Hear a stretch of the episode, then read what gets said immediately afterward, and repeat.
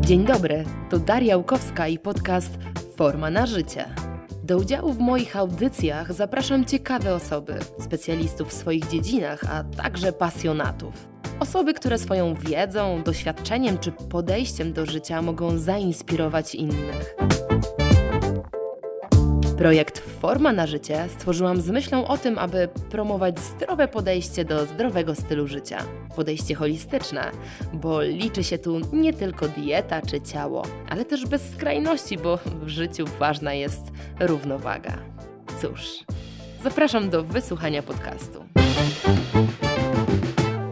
Dla mnie osobiście jakby ciężko rzeczywiście wytłumaczyć, e, analizując dokładnie te, te badania, dlaczego on, ktokolwiek w ogóle uznał to mięso za jakikolwiek kancerogen. I ja osobiście nie jestem aż takim optymistą, żeby uważać, że e, czyjeś przekonania etyczne, czy religijne, czy moralne nie są w stanie wpłynąć e, jakby na wnioski naukowe, bo bardzo, bardzo niewiele osób ma wystarczający podział obiektywności, żeby być w stanie jakby odgraniczyć jedno od drugiego. Czy mięso powoduje raka? To pytanie wydaje się dość proste, ale odpowiedzi już takie oczywiste nie są. Możemy w internecie spotkać wiele nagłówków mówiących o tym, że mięso czerwone przede wszystkim jest tak samo rakotwórcze dla nas i tak samo szkodliwe jak chociażby palenie papierosów czy kontakt z azbestem. Jaka jest prawda i czy na pewno mamy faktycznie takie mocne dowody na to, żeby stwierdzić, że każdy rodzaj mięsa czerwonego jest dla nas szkodliwy i powinniśmy go zdecydowanie unikać? E, oczywiście, odchodząc od tematu tutaj e, środowiskowego czy etycznego, dziś chcemy się skupić konkretnie na zdrowiu i na badaniach mówiących właśnie o szkodliwości, bądź być może braku szkodliwości czerwonego mięsa na nasze zdrowie. Ale dziś ze mną e, będzie ten temat analizował Bartosz Czeka Bartek jest ekspertem do spraw zapamiętywania, e, autorem bloga e, Universe of Memory i autorem kanału, i zachęcam Was już teraz do subskrypcji, kanał YouTube Bartosz Czekała. Bartek również jest dietetykiem i właśnie dziś przejdziemy z Bartkiem przez te wszystkie badania. Cześć Bartek. Cześć Daria, witam serdecznie. E, powiedz mi, jak to jest e, z tym mięsem, bo, bo z tego co wiem, e, masz dużą wiedzę na ten temat, przeanalizowałeś dokładnie cały raport i źródła, na które powołuje się tutaj Międzynarodowa Agencja Badań nad Rakiem. Ja tylko przypomnę, czy tutaj przytoczę, że Międzynarodowy Komitet Doradczy zebrał się w 2014 roku i po, od tamtego momentu mamy tą informację, że 22 ekspertów z 10 krajów, e, jeszcze tylko powiem, że było w tej komisji, mm, no i e, zakwalifikowali mięso czerwone do grupy 2A, czyli prawdopodobnie kancerogenne dla ludzi, i mięso czerwone przetworzone, czyli takie mięso, które zostało e, przetworzone przez solenie, peklowanie, fermentację, wędzenie czy inne e, procesy. Mm, no i tutaj wiadomo, parówki, szynka, kiełbaski, tego typu produkty. I mięso przetworzone czerwone właśnie zostało zakwalifikowane do grupy pierwszej, czyli tej kancerogennej dla ludzi, czyli e, tak jak powiedziałam na początku, ona jest w grupie razem z chociażby z paleniem tytoniu czy z azbestem, chociaż też wyraźnie tak WHO wskazuje, że oczywiście nie możemy porównywać stopnia szkodliwości tych, e, tych produktów, e, ale bardziej to, że każdy z nich ma potwierdzone działanie rakotwórcze e, na organizm. Mm, agencja, Międzynarodowa Agencja mm, Badań nad Rakiem uwzględniła ponad 800 różnych badań dotyczących mm, właśnie tego nowotworów u ludzi. I oczywiście tutaj ponad 400 badań epidemiologicznych dotyczyło danych na temat przetworzonego mięsa. Bartek, dlaczego ty w ogóle zacząłeś się tutaj wgryzać tak dokładnie w ten temat? Bo dostaliśmy konkretne informacje, e, grupa ekspertów się zebrała, e, dali nam konkretne wnioski. Czy jest tutaj się do czego przyczepić? Uuu, i to, i to ile? Szczerze, szczerze, mówiąc, e, ja osobiście po, po latach jakby wgryzania się w te tematy, ja nie jestem pewien, jak to w ogóle przeszło jak, jakim cudem można było zatwierdzić coś takiego na podstawie tych dostępnych danych. E, więc e, wydaje mi się, że jest do czego się przyczepić i, i właśnie to warto przeanalizować, bo mm, ja do, bardzo nie lubię jakby, tak powiem, fałszowania tej prawdy naukowej i, i szczególnie jakby stygmatyzowania grup żywieniowych, czy jakby grup produktów, które po prostu stygmatyzowane być nie powinny. Mhm, mhm. Tak, to jest, to jest w ogóle bardzo ważne, tak? Zarówno przypisywanie, mam wrażenie, magicznych właściwości jednemu e, produktowi, jakby, że on powinien dominować w naszej diecie, tak samo w tak drugą jest. stronę, tak? Że, że jakby wszystko to jest kwestia, tak jak też nazwa serii, kontekstu um, i, i też czynników dodatkowych. E, I tutaj też, um, jeżeli chodzi o to kwestię przetworzonego mięsa, no to tutaj jakby sugeruje się, że to chodzi tak przede wszystkim o to, co się wytwarza, tak, w tym mięsie. E, o, o te związki, tak zwane TWO, czyli wielopierścieniowe węglowodory aromatyczne, aromatyczne i heterocykliczne aminy aromatyczne, tak? Takie trudne nazwy, mhm. ale one faktycznie wiemy, że mogą e, być e, rakotwórcze dla człowieka. No ale pytanie, właśnie pytanie o dawki, pytanie, e, może zacznijmy sobie w ogóle, ja tak mówię o tym przetworzonym, ale zacznijmy sobie w ogóle od mięsa tradycyjnego, że tak powiem, czerwonego, czyli nieprzetworzonego. Z drugiej strony, czy myjemy w ogóle nieprzetworzone mięso? Jak my możemy w ogóle rozdzielić to na zasadzie mięso czerwone, te, które jest prawdopodobnie kancerogenne, kontra mięso przetworzone? To czym jest to mięso nieprzetworzone. Może tak, no zacznijmy od tego. Tak naprawdę, no e, tak, tak, na zwykłą logikę to mięso nieprzetworzone to będzie po prostu takie mięso, jakie sobie kupimy gdzieś tam najczęściej, czy, czy, e, czy w masalni, czy w sklepie mięsnym, czy gdzieś tam często na e, tatce w supermarkecie i sami je będziemy je poddawać jakiejś obróbce cieplnej. I to by była jakby definicja tego, tego mięsa nieprzetworzonego. Natomiast mięso przetworzone tak jak mówiłaś, to jest tak naprawdę każdy rodzaj mięsa, który jest poddawany jakimś e, dodatkowym procesom, takim jak właśnie, czy to jest peklowanie, czy w jakiś sposób konserwacja tego mięsa, e, na przykład azotanami. Mhm. To by była jakby zasadnicza różnica. Mhm. No tutaj mam informację e, ze strony WHO zresztą. Gotowanie w wysokich temperaturach lub z żywnością w bezpośrednim kontakcie z płomieniem lub gorącą powierzchnią, na przykład podczas grillowania lub smażenia na patelni. I to właśnie powoduje wytwarzanie e, tych naszych e, WWO czy tych amin aromatycznych. Jednak tutaj jest też informacja na stronie WHO właśnie w kontekście tego, tej agencji badań nad rakiem mm, że e, nie było wystarczających danych, aby ta grupa, która tutaj była researcherami, mogła dojść do wniosku, czy sposób gotowania mięsa wpływa na ryzyko raka. Znaczy, to, to, jest, to jest fascynujące, bo oni jakby. To, oni sami sobie przeczą, no bo na przykład jest wiele innych badań, na które się powołują, gdzie właśnie uważają, że właśnie ta obróbka w wysokiej temperaturze e, będzie jednym z głównych na przykład czynników, jeśli chodzi o rakotwórczość mięsa. Na przykład te, to jest jedno z głównych twierdzeń, jeśli chodzi o, o nitrozaminy, jak, jak niedługo dojdziemy. Więc już można zacząć od tego, że bardzo często, jeśli jakby kumuluje się tę wiedzę, ja zawsze mówię, jakby zapamiętywanie jest jedną z najlepszych sposobów e, jakby obrony przed fałszem naukowym, bo jeśli mamy w głowie tą jedną informację, konkretną, pomijając to, czy ona jest prawdziwa, czy nie, i napotkamy, na, jakby napotkamy drugą informację, to wtedy możemy je przyłożyć do siebie. Jest OK, tu pamiętam to, tutaj spotkałem się z tym, coś tu jest ewidentnie nie tak. I y, ja strasznie lubię jakby te badania, bo bardzo często jakby oni bardzo mocno sami sobie e, przeczą e, z mhm. jednego badania na drugie. Także jakby tak, rzeczywiście w tym raporcie twierdzą, że obróbka cieplna e, nie, nie stanowi problemu i szczerze mówiąc wychodzi na to, że jakiś problem e, stanowi, natomiast on jest niewielki.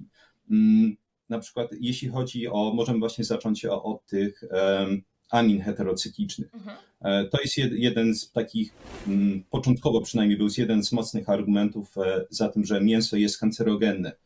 Kłopot polega na tym, e, że oni sami jakby w jednym z takich e, metaanaliz, e, jeśli ktoś nie wie, metaanalizy to są badania, które podsumowują dokonania wielu innych badań. Często to może być paręnaście, parędziesiąt, albo nawet czasami paręset badań. Więc metaanalizy są dosyć ładnym podsumowaniem wiedzy na dany temat w nauce. Więc oni sami w, jednym z, w jednej z metaanaliz podkreślili, że aminy heterocykliczne prawdopodobnie nie są tym czynnikiem rakotwórczym z prostego powodu one wprawdzie potrafią wywoływać nowotwory e, w tych modelach e, szczurów czy myszy, ale uwaga, w momencie, w którym te aminy heterocykliczne są podawane e, tym gryzoniom w ilości od, i to nie jest przesada, od 1000 do 100 tysięcy razy większej mhm. niż znajdują się w mięsie. Um, to jest jeden, jeden, jeden jakby z takich tematów, które sobie poruszyliśmy ostatnim razem, że nie możemy po prostu wyciągnąć jednej substancji z dowolnego produktu i udawać, że przez, ten, przez tą substancję produkt jest albo cudowny, albo jest zły, ponieważ ten produkt składa się z setek, jeśli nie tysięcy różnego rodzaju substancji. Mhm. A, tak, także w, w, tym przypadku, tak jak mówię, w momencie, w którym wyciąga się te aminy heterocykliczne i nawet do 100 tysięcy razy się zwiększa ich ilość i to wywołuje nowotwory, to jest na zasadzie, no o czym my mówimy tak naprawdę. Tak, i tutaj e, te, wnioski jakby sami autorzy e, na, na, tutaj twierdzą tak, że to, to były dużo większe, no od tysiąca do stu tysięcy, więc ciężko taką ilość mięsa e, pewnie byłoby zjeść, żeby dojść do, do, do tej ilości. Mhm. A jednocześnie to badanie zostało użyte w tym raporcie? Zostało, tak. Zostało, zostało użyte jako, znaczy to akurat w tym raporcie um, ten raport się skupiał głównie na, na jakby negatywnej roli żelaza chemowego, czy chemo ogólnie. E, w tym procesie kancerogennym. Natomiast e, ten raport jest o tyle ciekawy, że jakby on sam z miejsca obalił wiele różnego rodzaju innych czynników, więc można powiedzieć, poniekąd nie trzeba się jakby kłócić stricte e, z jakby na przekór tym badaniom, ponieważ oni sami obalili większość takich, czy może nie większość, przesadzam, ale obalili wiele z potencjalnych jakby czynników kancerogennych tam. E, także w tym raporcie oni to obaj te aminy heterocykliczne sami i to jest prawda, to nie wychodzi, żeby to był jakikolwiek kłopot w tej ilości, w której my to spożywamy. Natomiast e, skupili się głównie na, na chemię. Okay, czyli e, informacja na stronie WHO, gdzie, gdzie mamy, tak jak już przytaczałam, że, że, że, ta, że te heterocykliczne aminy aromatyczne e, mogą być problematyczne, ale generalnie nawet na, na, tym, e, na stronie WHO, która podsumowała, podsumowywała ten temat, też jest ta informacja, że no, nie mogli dojść do wniosku, tak jak wcześniej czytałam, czy ten sposób gotowania mięsa wpływa na ryzyko raka, czy nie, czyli tak naprawdę to jest zgodne z tym, tak? No, my, my jakby o tym się nie mówi o jakich dokładnych, o jakie dokładnie czynniki chodzi, no ale jakby te, mm, ten temat też się często gdzieś tam e, przewija dalej, mimo wszystko, że to jest problematyczne. No ale to mamy gotowanie, a e, te przetwarzanie, no te, te nasze, nasze WWO tak zwane, czyli wielopierścieniowe węglowodory aromatyczne, e, które powstają tutaj podczas też znaczy smażenia, tak? I Pytanie, czy to jakby, bo tutaj chyba wydawało mi się zawsze przynajmniej, że są dość solidne e, przesłanki, no bo to dochodzi do, w pewnym momencie do, do procesów, które, mm, które wytwarzają też dużą ilość wolnych rodników i, i myślę, że szkodliwe dla zdrowia w jakiś sposób mogą być. Tak, przy czym ponownie to jest jakby jeden z takich e, potencjalnych czynników, które oni sami e, obalali na zasadzie, że owszem, jest to jakby jedna z substancji, która będzie produkować większą ilość wolnych rodników, natomiast jeśli chodzi o badania naukowe, trzeba zawsze rozróżniać jakby te badania in vitro od badań y, in vivo. Na przykład całe mnóstwo różnego rodzaju jakby potencjalnych kancerogenów, kancerogenów, szczególnie jeśli chodzi o mięso, one na przykład rzeczywiście pokazywały dosyć mocną kancerogenność in vitro. In vitro znaczy, można powiedzieć, w próbówce gdzieś w mhm. laboratorium, czyli poza żywym organizmem. E, natomiast in vivo już niestety najczęściej takich y, wyników nie było, albo zyskać jakby podobny mm, jakby ten zasięg kancerogenności, na przykład tak jak u gryzoni, trzeba było tak drastycznie zwiększać ilość tej substancji, że jakby to wymyka się temu, nawet nie jesteśmy w stanie się, jeśli chodzi o zwykłą dietę, zbliżyć się e, do tej ilości. Także oni, mhm. oni sami, oczywiście mimo, że e, nikt nie będzie twierdzić, że to są jakby rzeczy e, pozytywne, to wychodzi na to, że nie jest to na pewno czynnik e, kancerogenny. Mhm. Mm, swoją, swoją drogą e, i, i, w jednym, i w tym przypadku, i, i w przypadku amin heterocyklicznych, e, warto podkreślić, że tu nie chodzi tylko o mięso. Bo dosyć dużo osób jakby skupia się na tym, czy właściwie te, te substancje są podnoszone jakby w temacie mięsa. Jeśli chodzi o aminy, tak, no to tak naprawdę to chodzi o, o jakby składowe aminokwasów, a aminokwasy tworzą białka. Więc generalnie chodzi, e, można powiedzieć, o, o procesy, którym poddawane jest białko w wysokiej temperaturze. Czyli jeśli ktoś na przykład e, będzie uważać, że te, te aminy heterocykliczne są B, no to proponuje nie ruszać naleśników na przykład. Chleba też nie dotykać, bo jakby tym samym procesom będą poddawane białka jakby w tych produktach. Więc, że tak powiem, nie, nie lubię właśnie tego spojrzenia, że patrzymy, że to jest B, ale tylko jeśli chodzi o mięso, bo na przykład już nie wiem, w naleśnikach nie, nie słyszę, żeby ktoś mówił, że nie jest naleśników, bo dostaniesz raka.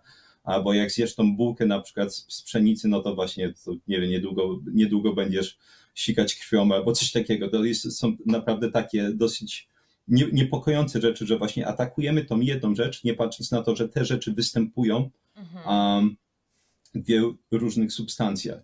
Um, dla, dla mnie na przykład, jeśli chodzi o badania, absolutnie fascynującą jakby taką anegdotką pokazującą, czy właśnie nie anegdotką, sytuacją pokazującą e, jakby to rozerwanie, że patrzymy na mięso i to mięso stygmatyzujemy i katujemy, jest na przykład porównanie mięsa do kawy. Więc kawa początkowo jeszcze jakieś 10-20 lat temu, czy, e, czy paręnaście lat temu, e, była potencjalnie uważana za kancerogenną. Mhm. I są ku temu, czy właściwie do tej pory są ku temu całkiem dobre dowody. Na, na przykład, e, jeśli chodzi o te aminy heterocykliczne, em, one też w niewielkiej ilości tam występują, ale jest wiele innego rodzaju jakby mutagenów em, Mhm. i kancerogenów, które występują tam w dużej ilości. Jed- Jedną z nich na przykład jest kwas kawowy e, oraz jego e, prekursor e, kwas chlorogenowy. I w gryzoniach e, bez problemu te substancje wywoływały nowotwory e, w tych em, modelach e, e, ugryzoni. Na czym polega kłopot? One wywoływały po pierwsze nie dość, że jakby in vitro, czy jakby w laboratorium, to in vivo właśnie u tych gryzoni, ale w ilościach od 6 do 100 razy większych niż my spożywamy w kofeinie. Okej. Mhm. I teraz można powiedzieć w takim razie, jeśli na przykład e, to jest 6 do 100 razy więcej i to jest na przykład e, porównywane do niektórych substancji w mięsie, to czemu ja nigdy nie słyszałem, że nie wiem, kawa powoduje nowotwory? No bo dlatego, że okazuje się, że my jesteśmy w, sta w stanie e, wszystkie te substancje, tam jest więcej tych substancji, żeby było jasne, na przykład jest, jest, są takie e, furfurale, um, one się nazywają i to są kancerogeny klasy trzeciej, e, to znaczy, że jest niewiele jakby dowodów e, tego, że powodują nowotwory, a nie dlatego, że jakby stricte nie powodują, tylko nie ma dużo badań na obecną chwilę. Więc generalnie wiemy, wiemy że te furfurale, one będą powodować nowotwory jakby w organizmach jednokomórkowych, szerzej innych zakrojonych badań nie ma. I te furfurale na przykład one znajdują się w dużej ilości w kawie i uwaga, w pełnoziarnistych produktach, jakby tych piekarskich. I ponownie jakby, no nie, nie, ma, nie, ma, nie ma jakby tego tematu, że to są jakby rzeczy B, ale też nie ma z bardzo dobrego powodu, bo okazuje się, że my te rzeczy z olbrzymią dozą pewności świetnie potrafimy detoksyfikować. Na przykład jeden z, z tych naszych głównych, powiedzmy, mm, ścieżek detoksyfikacyjnych to jest ten cytochrom CYP450, e, który znajduje się w wątrobie i on, że tak powiem, on non-stop jest aktywny, on non-stop, że tak powiem, jeśli trafi na coś, co, co jest potencjalnie dla nas kłopotliwe, jest w stanie to detoksyfikować. E, Mhm. Tyczy się też między innymi metali ciężkich. Mm, Natomiast właśnie to jest dla mnie to porównanie, że jest tam mnóstwo rzeczy, które jest, jest jakby i in vitro, i in vivo u gryzoni e, kancerogenne, ale tego nigdy nie było tematu, że to jest B albo nie pij kawy. Ba, najczęściej się mówi, że kawa jest super. Kawa tak jeszcze ze względu na wysoką ilość antyoksydantów zapewni ci ochronę e, przed różnego rodzaju toksynami. Mhm.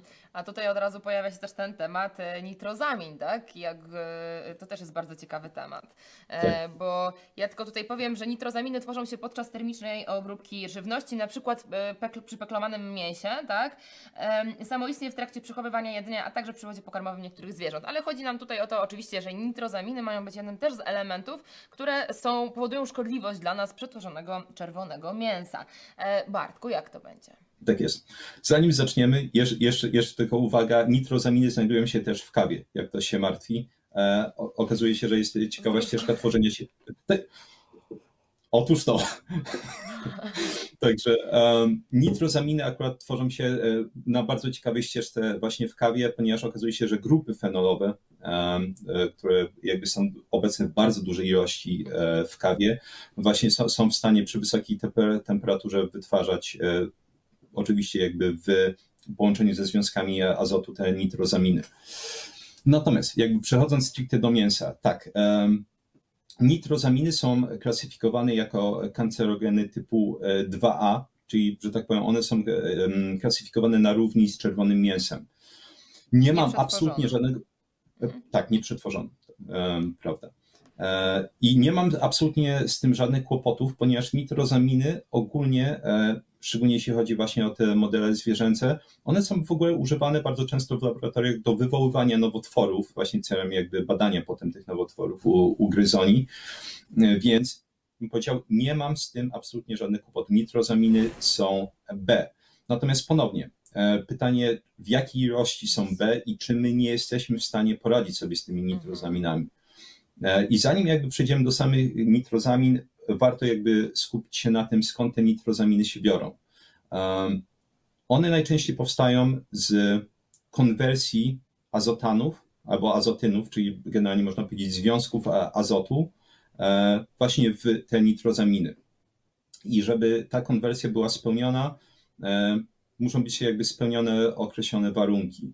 E, I najczęściej jakby te, te główne warunki to jest jakby obróbka, czy przepraszam, nie obróbka ciemna, to jakby stricte temperatura, w której ta konwersja będzie się odbywać, czyli na wyższej temperaturze jest większa szansa, że i azotany, i azotyny zostaną przekonwertowane w nitrozaminy, no, a po drugie kwaśność jakby środowiska. E, w którym e, właśnie azotany i azotyny będą występować.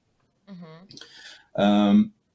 Jeśli, jeśli chodzi o te azotany i azotyny, żeby one wytworzyły nitrozaminy, jak się skupimy na końcówce, to mamy znowu aminy, tak? Czyli, czyli e, generalnie te związki azotu muszą połączyć się z aminokwasami, żeby wytworzyć nitrozaminy. I jeśli, jeśli chodzi o, o biologię czy, czy chemię, jakby mamy trzy grupy e, aminokwasów. I i azotany, i azotyny są w stanie wytworzyć nitrozaminy w połączeniu z wszystkimi trzema grupami, ale w największym stopniu z e, jakby takimi aminami drugiego stopnia. Kłopot polega na tym, że jakby te drugiego stopnia, to jest dimetylamina na przykład, e, one nie występują ogólnie w dużych ilościach w naszym pokarmie. Na przykład najbardziej rozpowszechnione są te aminy pierwszego stopnia, tak zwane te, to primary amines, e, ponieważ to są tak naprawdę praktycznie wszystkie aminokwasy, które my spożywamy w diecie. Jeśli mamy na przykład 9 tych jakby niezbędnych do życia aminokwasów i 20 ogólnie, które potrzebujemy do funkcjonowania, które jesteśmy w stanie e, częściowo sami wytwarzać, tak naprawdę to są praktycznie wszystko aminokwasy pierwszej grupy, więc jakby tu już mamy pierwszy jakby takie, taką ciekawą wskazówkę, że jeśli najczęściej E, nitrozaminy tworzą się z konwersji jakby azotanów, e, czy połączenia azotanów albo azotynów z tymi aminami drugiego stopnia, to tych amin drugiego stopnia nie ma dużo. Także to jest, to jest jakby kłopot. Drugi to jest oczywiście jakby obróbka cieplna, tak? Jeśli będzie jakaś wyższa temperatura, jakby ta konwersja będzie zdarzała się częściej.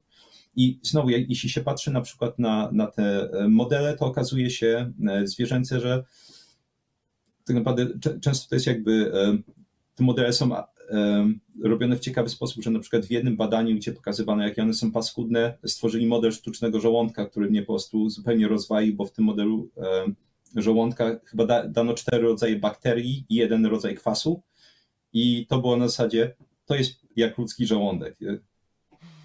Tak?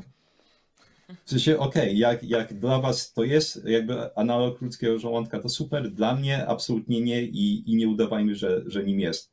Um, ale tak czy siak, jeśli chodzi o, o, o te modele zwierzęce, to wykazano, że tak naprawdę dosyć niewielka ilość tych azotanów i azotynów będzie konwertowany w, w nitrozaminy. Bo najczęściej azotany w momencie, w którym e, trafiają w ogóle do naszych ust, przez bakterie, które znajdują się w sinie, one są automatycznie konwertowane w azotyny, a azotyny są konwertowane w praktycznie, to jest mniej więcej 70-80% w tlenek azotu. E, I tlenek azotu e, to jest jakby gazotransmitter e, i też, jak można powiedzieć, jedna z takich głównych, nazwijmy to, czy głównych związków, który będzie regulować ciśnienie krwi. Im wyższy poziom tlenku azotu w organizmie, tym niższe ciśnienie. Mhm. Czyli generalnie te azotany i te azotyny będą w większości przekształcać się w tlenek azotu, który, uwaga, będzie obniżać ciśnienie. dodatkowo, jakby e, można oczywiście znowu próbować przejmować się tymi azotanami w e, produktach mięsnych. Natomiast warto jakby też przejść do punktu, ile się tego znajduje w mięsie. Więc te normy wynoszą obecnie 150 mg na kilogram mięsa w produktach nieprzetworzonych Mhm. bo to jest po prostu jakby konserwant, bardzo dobry konserwant, on działa świetnie. E, natomiast w produktach przetworzonych, czyli konserwy i tak dalej, 100 mg na kilogram. Czyli odpowiednio mamy 150 albo, albo 100 mg na 1 kg takiego mięsa. Mhm. No i tutaj przechodzimy do, e, że tak powiem, dla mnie absolutnej ironii, jeśli chodzi o, o skupianie się na azotanach i azotynach, ponieważ jeśli ktoś na przykład usłyszy te 150 mg albo 100 mg, to ciężko to porównać. Ja zawsze mówię, nie da się porównać a, jakiejkolwiek zmiennej w momencie, w którym nie mamy jakiegoś punktu odniesienia. Mhm. Tak? Więc pytanie, jakie są punkty odniesienia? Ja uważam, warzywa są świetnym punktem odniesienia. Zobaczmy ponieważ nawet, i... y, mamy tabelkę, y, zobaczmy mhm. sobie ją. Y, no właśnie. Mhm skupmy się jakby na, na, tych, e, na tej grupie e, warzyw, które mają najwyższy, e, najwyższą koncentrację azotanów. I one się biorą, te azotany, jeśli ktoś będzie się zastanawiać, one się biorą głównie z gleby, jakby naturalnie z gleby, ale też z użyźniaczy, które będą zawierały ich znacznej ilości. Mhm. Więc mamy szpinak, 2137 średnio, uwaga średnio, bo możemy dojść do ponad 4000 mg na kilogram. Przypominam, w mięsie to jest maksimum 150 mg. Mhm. Kapusta 1893, rzodkiewka 1868. Uwielbiane przez wszystkich buraki, jeśli chodzi o właściwości zdrowotne, 1459 itd., itp. Czyli na, nawet jeśli mamy, potem zejdziemy sobie e, niżej, to wciąż mamy, czyli nie wiem, mamy POR 400, e, mamy e, szczypiorek 353 średnio, ziemniaki 220, itd., itp. E, czyli nawet w tych, e, że tak powiem, warzywach, które nie zawierają ich teoretycznie dużo w porównaniu do tych warzyw o wysokiej zawartości, wciąż tego jest dużo więcej niż tych azotanów w mięsie. No i teraz powstaje pytanie, jeśli w mięsie one są B, to czemu, to czemu nikt się nie czepia tych warzyw? To jest właśnie jeden z takich dla mnie e, absolutnie kontrowersyjnych punktów. Bo jeśli azotany rzeczywiście są B, to powinny być też B przy obróbce e, warzyw i w, w tych warzywach powinny wykazywać też jeszcze większą jakby tą kancerogenność a nie wykazują jakimś cudem. Ale bo w kontekście buraków, nawet w kontekście właśnie azotanów, tutaj y, mm, sugerowano działanie ergogeniczne w kontekście sportu chociażby, tak? No bo chociażby właśnie w wyniku tlenku e, azotu, nie? No i teraz się zastanawiam, no skoro, skoro te, ten burak jest tak bardzo okej, okay, no bo też będzie miał więcej, tak jak powiedziałeś tego, więc jakby faktycznie bardzo ciekawe działanie, czy obniżenia e, ciśnienia krwi, czy w kontekście e, erekcji, jak dobrze pamiętam, też, też się pojawiały takie badania, ale... Jak najbardziej. No właśnie, no to właśnie, no to jak tutaj się temat do mięsa, a może chodzi o to, że wtedy w mięsie to jest inaczej przetwarzane i wtedy jeszcze inne związki, nie wiem, szukam. Hmm. Ja też, w sensie, to, to, jest, to jest jakby właśnie, e, to mówisz, to szukanie jest słuszne, bo ponownie wracamy do stałego punktu. To znaczy, nie jesteśmy w stanie wziąć jednej rzeczy, czy to z mięsa, czy to warzyw, i udawać, że warzywa albo mięso są B przez tą rzecz, albo są cudowne przez tą rzecz. Coś, co mhm. jakby zauważyłem e, i nie tylko jakby w tym jakby powszechnym dyskursie na temat e, dietetyki, ale nawet naukowym jest e, powszechny, że skupiamy się na przykład na jednej rzeczy e, i mówimy właśnie dlatego powinieneś to jeść, bo to jest cudowne. Tak. tak, właśnie to, nie wiem, brokuły są cudowne przez to, albo na przykład właśnie, nie wiem, buraki są cudowne przez wysoką ilość azotanów. Mhm. Natomiast po prostu nie, nie, nie o to chodzi. Czy na przykład warzywa oczywiście będą zawierały antyoksydanty, ale i mięso zawiera antyoksydanty. I e, mimo, że zawiera ich dużo mniej, to jednocześnie na przykład przy spożyciu mięsa, ze względu na to, że te mięso zawiera mniej tych e, antyoksydantów, mhm. to nasze ścieżki enzymatyczne, antyoksydacyjne są dużo bardziej wtedy aktywne, co koniec końców, uwaga, zwiększa poziom antyoksydantów w organizmie versus jakby spożywanie warzyw.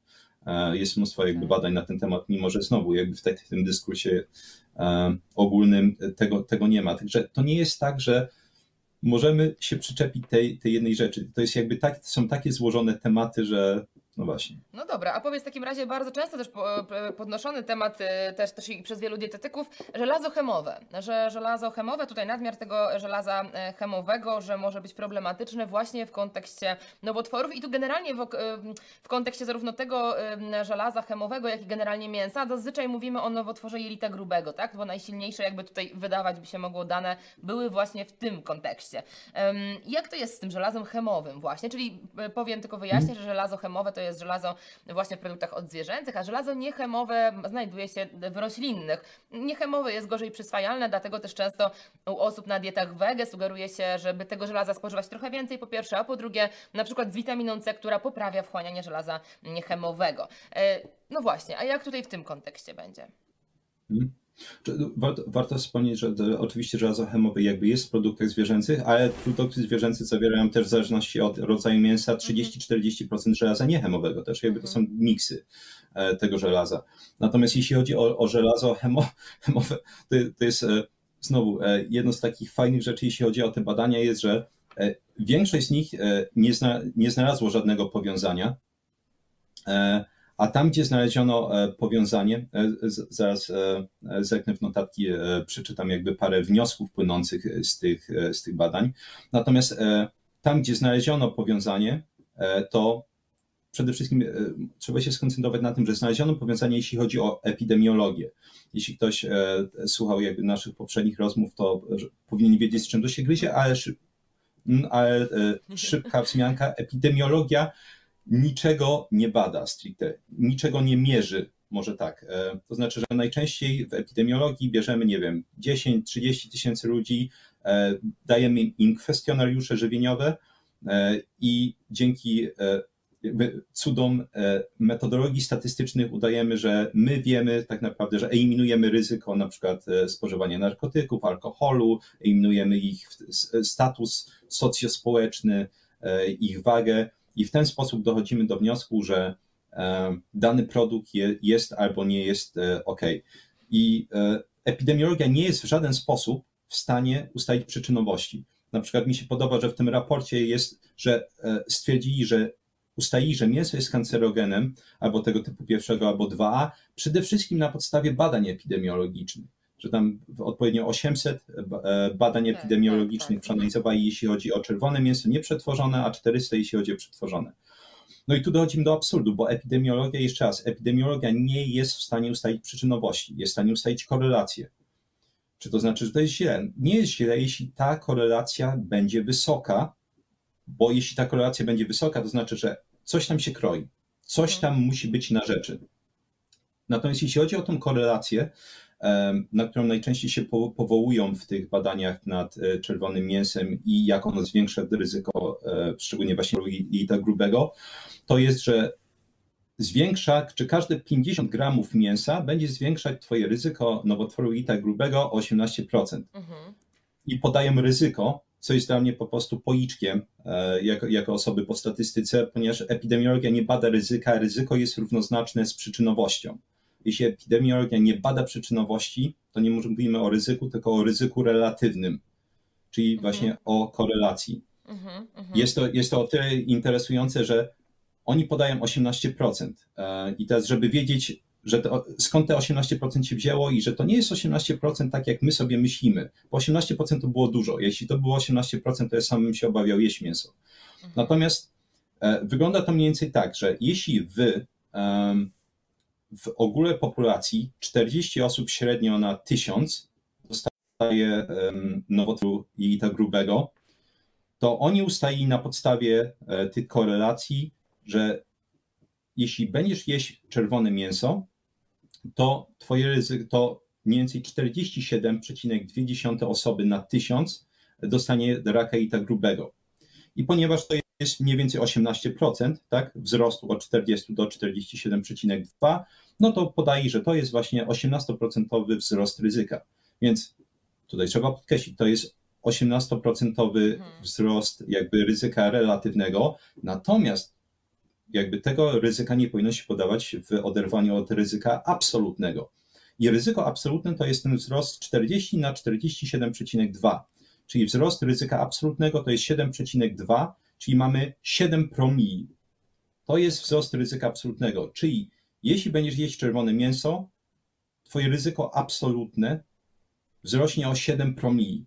I jakby ten często współczynnik alfa, który jest jakby używany przy modelach matematycznych, on jakby zakłada ryzyko popełnienia jakby takiego specyficznego błędu pierwszego rodzaju.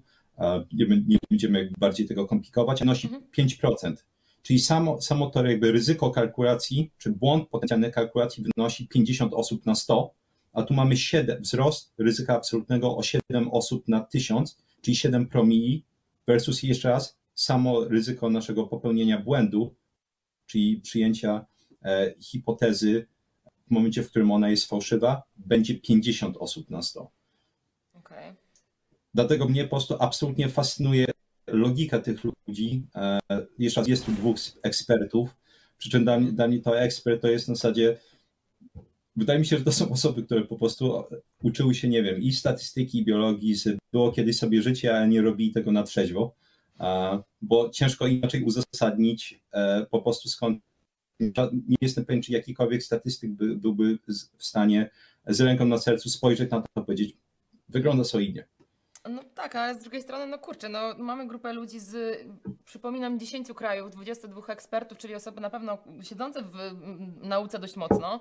E, to dlaczego, dlaczego e, wyciąga się takie wnioski jakby? Bo próbuję zrozumieć, wiesz, bo no zakładam, że jeżeli mamy mm, eksperta, czyli osobę, która faktycznie no, jest specjalistą w swojej dziedzinie, no, no jak najbardziej się da, tak wierzę przynajmniej w to, mm, mhm. no to jeżeli zabierzemy 22 ekspertów z 10 krajów, no to wśród nich nie ma ani jednej osoby, która powie, zobaczcie, ale to, to w sumie jest bez sensu, może wyrzućmy to badanie, albo kolejne, których mamy tutaj wiele z tego raportu, które zostały tak użyte jakby wielokrotnie jako jeden z argumentów. Dlaczego tak się dzieje? Zanim przejdziemy do kolejnych czynników, bo ja bym chciała to zrozumieć. Ja też. Podczas naszej ostatniej rozmowy e, ktoś złośliwie rzucił, że e, więcej konkretów, a mniej teorii spiskowych. Przy czym, tak jak teraz sobie omawiam właśnie e, konkrety i powiem, że jeśli chodzi o tę właśnie potencjalną krytykę pod adresem mięsa, no wychodzi to słabo naukowo, to zostają tak naprawdę jakieś te, te, te teorie spiskowe, bo dla mnie osobiście jakby ciężko rzeczywiście wytłumaczyć, e, analizując dokładnie te, te badania, dlaczego on, ktokolwiek w ogóle uznał to mięso za jakikolwiek kancerogen.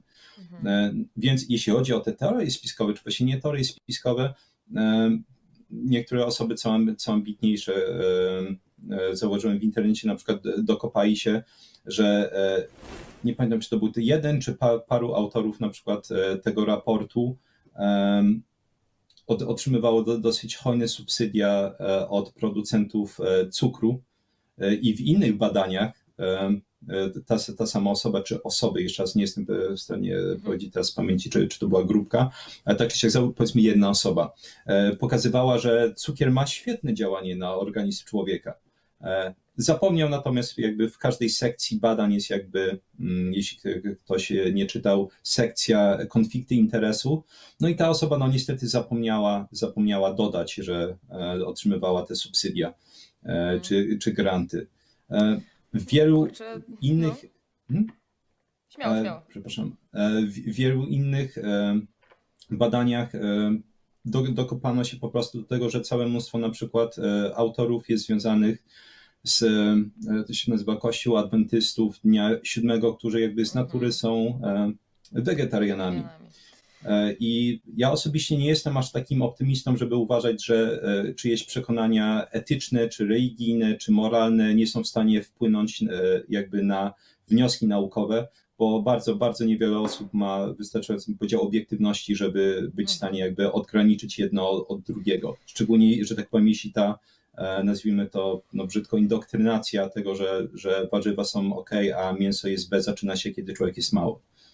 E, no tutaj ja się muszę z Tobą zgodzić, w sensie zaraz, zaraz wrócimy sobie, bo mamy jeszcze sporo tych związków do omówienia, ale hmm. właśnie a propos te, te, tego tematu, to, to jest ciekawe, bo ja sama e, byłam przez praktycznie dwa lata w środowisku dość mocno wegańskim.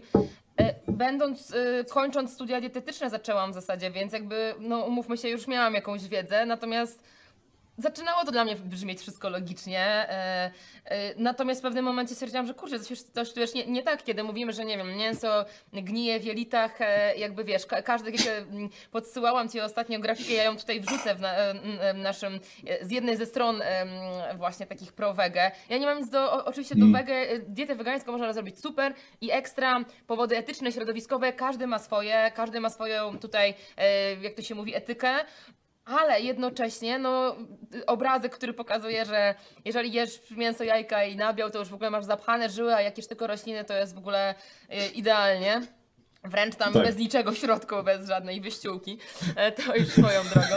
E, tak. Wszystkie tak. mięśnie usunięte. Tak, tak. No, natomiast y, oczywiście moim zdaniem jest tak, że wtedy tak, czytamy książkę pana Campbella, która jest obarczona bardzo wieloma błędami. Tam nie wiem, czy kojarzysz Biblię Vegan, e, czyli e, nowoczesne odżywianie, dobrze pamiętam? Tak chyba była na tytuł. Kojarzę, tak. Hmm. No tam było bardzo silne gdzieś tam z określenia typu nabiał, no to nowotwór i tak dalej.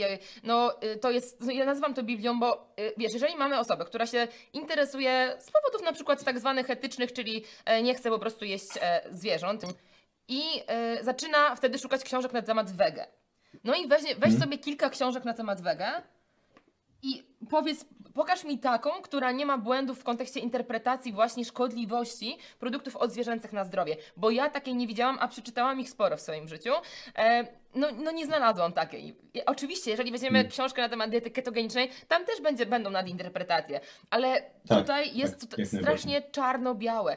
Zawsze mówię, że jeżeli ktoś czyta książkę na jakiś temat jakiejś strategii żywieniowej, przeczytaj taką zupełnie o 180 stopni inną i wtedy zdesz to, tak? Wyciągnij wnioski. Otóż to.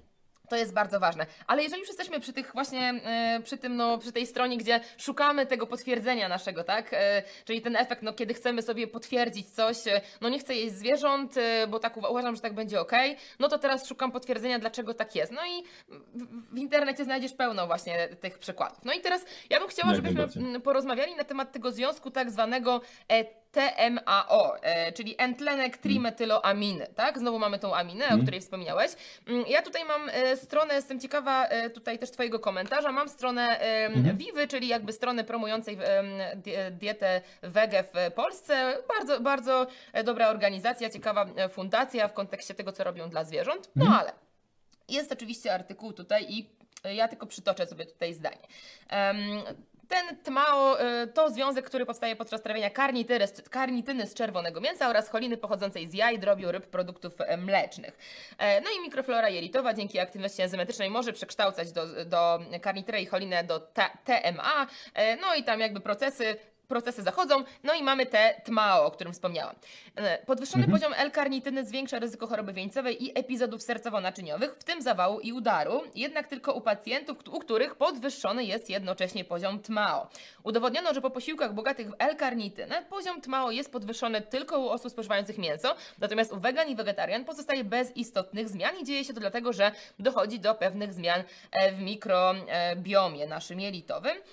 Mamy tutaj jeszcze tam dalej e, teksty, cały oczywiście podlinkuję.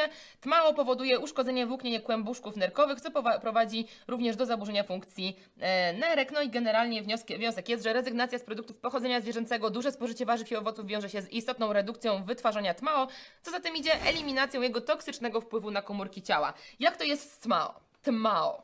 Hmm. TMAO.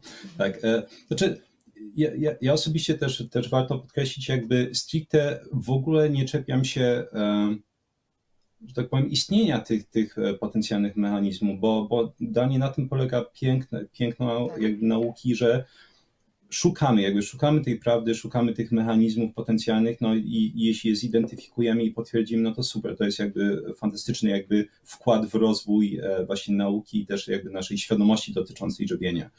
E, natomiast wydaje, zauważyłem, że mm, jeśli chodzi o takie krytyczne myślenie u, u, większości osób, szczególnie którzy są jakoś tak doktrynalnie uwikłani w, w dietę, właśnie jak weganie i wegetarianie, że e, jakby zapominają, że wiedza jest prowizoryczna. Jakby dowolna wiedza, dowolny mechanizm to jest najlepsze, co jesteśmy w stanie jakby e, wyłuskać z nauki na ten moment.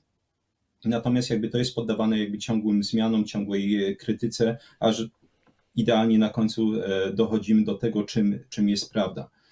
E, Więc jeśli chodzi o, o jakby sam ten enternektrimetylaminy, e, będziemy sobie w skrócie mówić TMAO, żeby było krócej. E, Tak.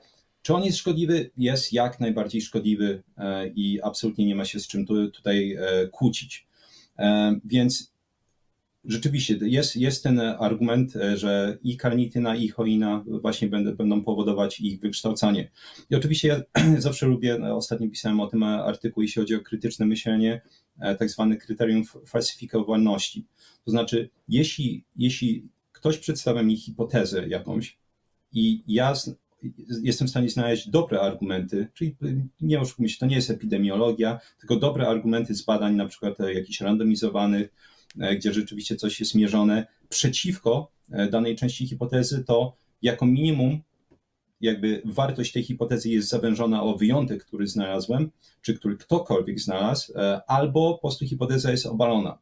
Więc możemy sobie zacząć na przykład, e, że nie, nie, ja osobiście nie znam tej fundacji, e, ale ja mogę zaznaczyć, ja, ja czytam dziesiątki badań tygodniowo i, e, i że tak powiem, jestem, jestem na bieżąco z tymi rzeczami. E, Niektóre z tych rzeczy, o których mówię, to wychodziły nie dalej niż parę miesięcy temu. E, Po pierwsze, mamy mnóstwo badań, które, uwaga, pokazują, że w jajkach, jajka prawdopodobnie to jest e, jakby największe źródło, czy najlepsze źródło choliny, jeśli chodzi o naszą dietę. To jest mniej więcej, się szacuje, jedno jajko będzie miało 140-150 mg choliny, czy to jest 20 mniej więcej 5% e, jakby tej rekomendowanej dawki dziennej. E, W ogóle chciałem jeszcze najpierw zwrócić uwagę, że my sami syntezujemy L-karnitynę w organizmie. E, Cholina jest potrzebna do życia, ale jakimś cudem cholina, cholina będzie, rakotwórcza, karnityna jest rakotwórcza, czy, czy, że tak powiem, będzie wpadać w stany zapalne, mimo sami ją syntezujemy. Jeśli ktoś coś takiego słyszy, że rzeczy, których my potrzebujemy do życia, do normalnego funkcjonowania, potencjalnie są kłopotliwe do organizmu, mamy prawie gwarancję, oczywiście chcemy poczytać badania, mamy prawie gwarancję, że coś tu jest nie tak, bo jednocześnie jeśli cholina jest B, na przykład w produktach zwierzęcych, to czemu ona nie jest B w produktach roślinnych? Uwaga, w produktach roślinnych nie ma prawie choliny swoją drogą. No właśnie. Mhm. Tak nie licząc chyba naj, najlepsze źródło choliny, tak z pamięci, jeśli chodzi o e, rośliny, to chyba kalafior. No ale to Natomiast to jakby produkty roślinne, no to dochodzi kwestia tutaj tego biodostępności jeszcze, nie? Dokładnie tak. Jakby większość tych, e, jakby cholina to jest witamina B4 i większość jakby tych witamin z grupy B w produktach roślinnych jest dosyć słabo dostępna. Też się jakby mało o tym mówi. One są związane często przez glikoproteiny, więc często jakby ta przyswajalność może być, no, często się podaje liczbę 30%, ale to naprawdę zależy do, dosłownie od, e, od rośliny do rośliny. Ale nie dość, że jakby tej choliny nie ma praktycznie w roślinach, to jeszcze ta, która jest, jest dosyć słabo przyswajalna. Mhm. E, Więc, że tak powiem, warto mieć w pamięci jakby trochę absurdalność tego, że coś, co praktycznie znajdziemy tylko i wyłącznie w dobrej, w dobrej przyswajalnej i większej postaci w, e, w zwierzętach, coś, co, czego potrzebujemy do życia jest B. Jeszcze raz, L-karnityna, którą sami syntezujemy w organizmie, też jest B. Natomiast e, e, jest sporo badań, to nie jest jedno badanie, jest parę, parę badań, które pokazują na przykład, że spożywanie odpowiednio w jednym badaniu to było trzy jaj, trzech jajek, e, w drugim badaniu czterech jajek dziennie, nie wpłynęło na poziom TMAO. No tu już się pojawia kłopot, no bo jeśli choina i L-karnityna będą na to wpływać, to pytanie czemu jakby 3-4 jajka to, jest, to są duże ilości, czyli w przypadku 4 jajek mamy właściwie pełne dzienne zapotrzebowanie na choinę pokrytą.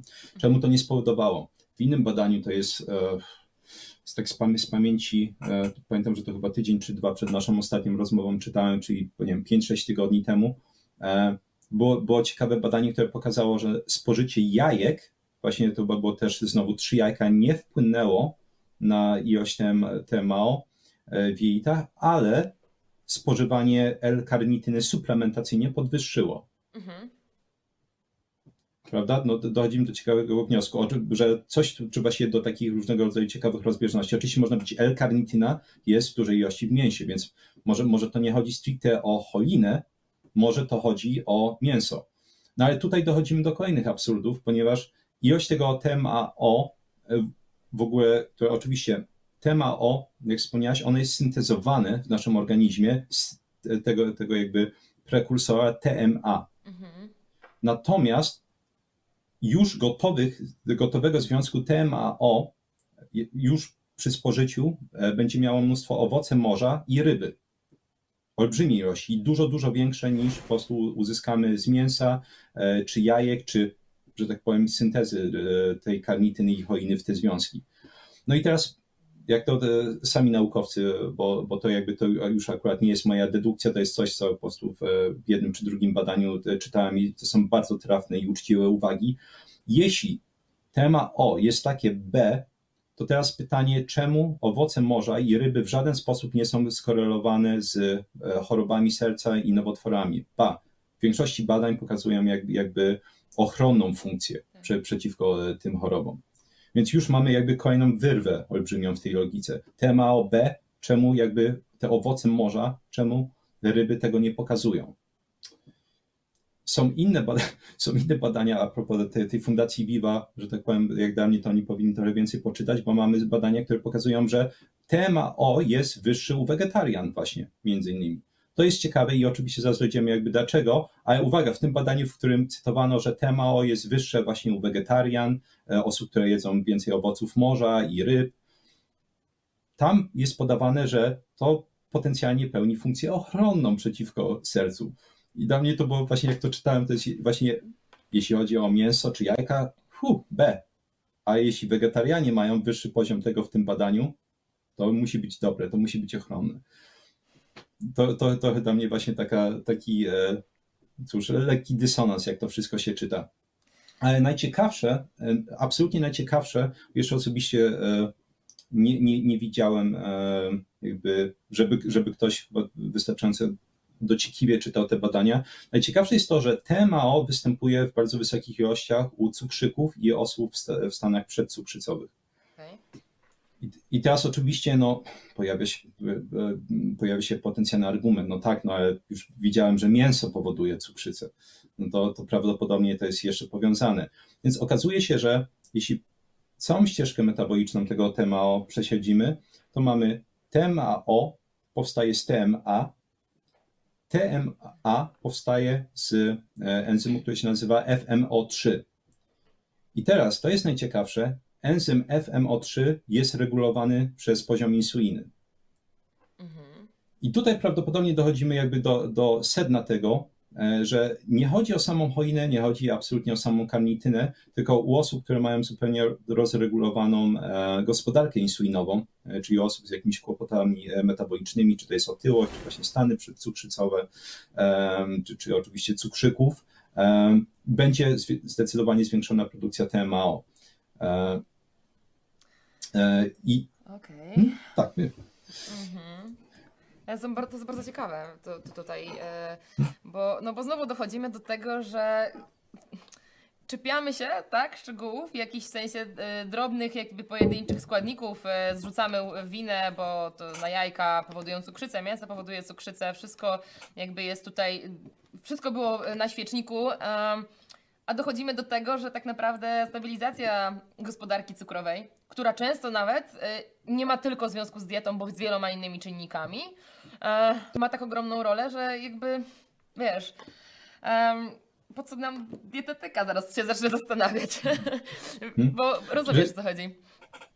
Tak, znaczy ja, ja osobiście mam rozwiązanie tej zagadki. Jeśli ktoś na przykład, bo oczywiście e, ja zawsze, e, zawsze mówię, e, nie ufać nie ufać nam, tak jak sobie tutaj rozmawiamy, tak. E, nie ufać innym osobom, które gdzieś tam na YouTube będą gadać, to są e, te źródła wtórne informacji, e, idealnie samemu zacząć czytać. Natomiast oczywiście pamiętać argumenty obu stron, ponieważ one są jakby ważne, żeby porównywać je do siebie.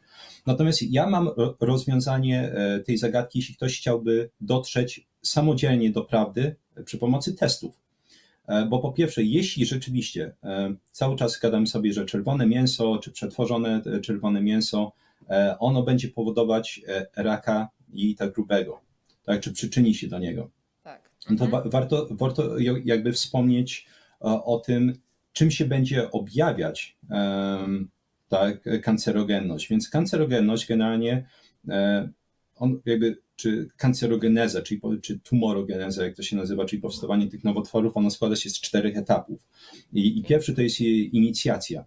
I często jakby inicjacja e, może wystąpić przez e, właśnie choćby jakiś kancerogen, ale najczęściej te, tej inicjacji i dalszym etapom kancerogenezy, czyli jakieś promocja, progresja i jakby taka złośliwa konwersja, to jest ten czwarty etap, mhm. będzie towarzyszyć zwiększenie stanów zapalnych e, i zwiększone wydzielanie wolnych rodników. Więc teraz, jeśli mamy to w pamięci, to po pierwsze, oczywiście powinniśmy wiedzieć, że jeśli będziemy jeść dużo mięsa, w sensie mnóstwo mięsa i dlatego warto się pochylić jakby nad tymi ekstremami, to znaczy diety ketogenne bogate w mięso, które wycinają węglowodany, albo diety karniwora. Bo jeśli rzeczywiście to mięso jest takie kancerogenne, to znaczy, że będzie wywołać mocne stany zapalne. Więc teraz jak możemy to zweryfikować? To może, każdy może sobie przeprowadzić test na przestrzeni miesiąca i e, na podstawie jakby surowych danych u siebie zobaczyć, czy to jest prawda, czy nie. Więc możemy zobaczyć, zmierzyć sobie jakby te ogólne markery stanów zapalnych. Możemy spojrzeć na ten odczyn Biernackiego, OB, tak, czyli jakby ten systemowy e, e, marker stanów zapalnych. Możemy spojrzeć na białko reaktywne C. Ja osobiście nie jestem aż takim fanem, bo tego e, uważam, że odczyn Biernackiego jest lepszy, ale samo to. W sensie, jeśli na przykład wytniemy mięso, czyli wycinamy w pełni mięso, to jest pierwszy dzień eksperymentu, wycinamy w pełni mięso w absolutnie każdej postaci, Możemy wyciąć równie dobrze nabiał, nie ma sprawy. E, I zastępujemy to oczywiście część warzywa, część węglowodany, to znaczy, że po 30 dniach na przykład, jeśli pójdziemy i zrobimy ponownie te odczyty, to powinniśmy mieć dosyć mocny spadek. Oczywiście trzeba pamiętać, że trzeba kontrolować swoją wagę, waga nie powinna się zmienić, bo jeśli będzie spadek, no to e, te markery mogą jakby spaść jakby naturalnie przez jakby sam e, spadek wagi. Natomiast jest jeszcze lepszy sposób, zamiast mierzyć e, jakby te systemowe markery stanów zapalnych, jakby nie wiemy skąd pochodzi stan zapalny, no e, można e, podejść do tego mierząc sobie dwa inne, dwie inne rzeczy. Jakby dla większości osób to jest coś nowego, że tak my jako dietetycy to jest takie pod, tak podstawowe narzędzia. Możemy sobie zmierzyć kalprotektynę, czyli jakby ten marker stanów zapalnych w jelitach Czyli to będzie dokładnie nam powie, jakby w jakim stopniu leukocyty przechodzą przez ściany jelita, e, właśnie produkując e, te, ten e, marker kalprotektynę, albo możemy sobie zmierzyć zonulinę, czyli jakby marker przepuszczalności stan, stanów, stanu jelita. I możemy oczywiście, tak jak mówię, to jest 500 zł, idealnie właśnie wykorzystać te dwa markery, zmierzyć pierwszego dnia, wyciąć mięso i zmierzyć po jednym miesiącu. Ja jeszcze osobiście, ja sam robiłem ten testy, zalecałem wielu osobom, które się wahały na przykład e, po tych moich interwencjach dietycznych, że w sensie super, wszystko jest, idzie w dobrym, zdrowie się poprawi i tak dalej, no ale ten strach, że to jednak no, to, to ryzyko nowotworów. Mhm. I robiliśmy te testy i nagle się okazuje, że te markery spadają. To jest na przykład fascynujące, mimo że ja osobiście nie byłem, ani, ani, ani nie będę na tej diecie carnivore, że tylko mięso. E, i to są oczywiście anegdoty medyczne, trzeba pamiętać, ale polecam podejrzeć sobie na przykład na YouTubie osoby, które są na tej diecie. Te markery stanów zapalnych u nich są systemowe, czyli odczyn biernackiego, czy to białko reaktywne C, są tak niskie, że są niewykrywalne najczęściej. Co jest dla mnie szokujące i rzeczywiście widać, że u nich jakby cofnięcie różnego rodzaju chorób autoimmunologicznych, tak, e, od, od łuszczycy. Mhm. Tak, tak, tak. E, w niesamowitej ilości. I dla mnie to jest po prostu e, bardzo fajny jakby potwierdzenie tego, że mięso nie jest kłopotem, bo to są osoby, które jedzą praktycznie 100% mięsa. 100% mięsa, więc jeśli jedzą 100% mięsa, te markery są praktycznie niewykrywane i oczywiście mamy też e, badania naukowe na ten temat, w sensie diety ketogeniczne, e, w których e, oczywiście ta ilość węglowodanych no, jest praktycznie albo wycięta, albo w minimalnych ilościach. Mm -hmm. Bo wtedy się okazuje, że te markery są bardzo, bardzo niskie. Okay. Więc oczywiście znowu można patrzeć na naukę, ale można też to zmierzyć samemu. E, I gwarantuję, ktokolwiek, kto się odważy zrobić sobie taki eksperyment, e, po jednym miesiącu będzie mieć odpowiedź. Zamiast przydzielać się przez naukę, ja to nazywam metodą, za przeproszeniem, główna w worku, bo był Tim, Tim Ferris, wiele, wiele osób zna, miał taki fajny eksperyment kiedyś i strasznie mi on zaimponował, bo zastanawiał się, czy picie kawy przyspieszy metabolizm na tyle, że pokarm nie będzie do końca trawiony, zanim się zdąży dobrze przetrawić, zostanie wydalony. Okay. No i chodził od naukowców do naukowców i pytał się, co oni o tym sądzą. Jedni, że nie, absolutnie nie, organizm nie jest na tyle głupi, będzie trzymać się jedzenia, aż jakby wyciągnie z niego to, co powinni, że tak, jest to teoretycznie możliwe, więc on za przeproszeniem zaczął w końcu stwierdził, tak do niczego nie dojdę, zaczął srać do worka i, i ważyć po prostu te odchody. I dosyć szybko doszedł do wniosku, hmm, jednak kawa przyspiesza ten metabolizm na tyle, że oczywiście kontrolując zmiany, czyli cały czas jedząc to samo, utrzymując jakby równe przerwy między posiłkami, tą samą kaloryczność posiłków, e, doszedł do wniosku, że tak, kawa rzeczywiście przyspiesza metabolizm na tyle, że mniej jedzenia jest e, trawionego i tym samym, że tak powiem, o to jakby robił w kontekście tego, czy jeśli będzie chciał oszukiwać kalorycznie, zrobić sobie jakiś cheat day, to czy, czy e, większej ilości kawy mu pomogą. Okay. I, dlatego ja na, na, jego cześć od tamtego e, momentu nazywam te, takie podejście metodą główna w worku, że zamiast po prostu właśnie, że tak powiem, skupiać się na tych rzeczach, na których teraz mówię, że ja tu się czepiam tego, że nie wiem, insulina reguluje koniec końców wydzielanie tema, o pójść i zmierzyć sobie. Albo, tak mówię, ten eksperyment może iść w dwie strony. Można albo wyciąć, e, albo wyciąć e, mięso i po jednym miesiącu zobaczyć, jak to wpłynie na markery stanów zapalnych, albo że tak powiem, przejść na przykład na, nie wiem, nabiał i mięso i zobaczyć tylko praktycznie wyłącznie i zobaczyć po jednym miesiącu, jak to wpłynie. Mhm. Podejrzewam, że niewiele osób się zdecyduje, ale że tak powiem, e, wyniki będą dosyć jakby e, jasne na koniec tego eksperymentu. Mhm.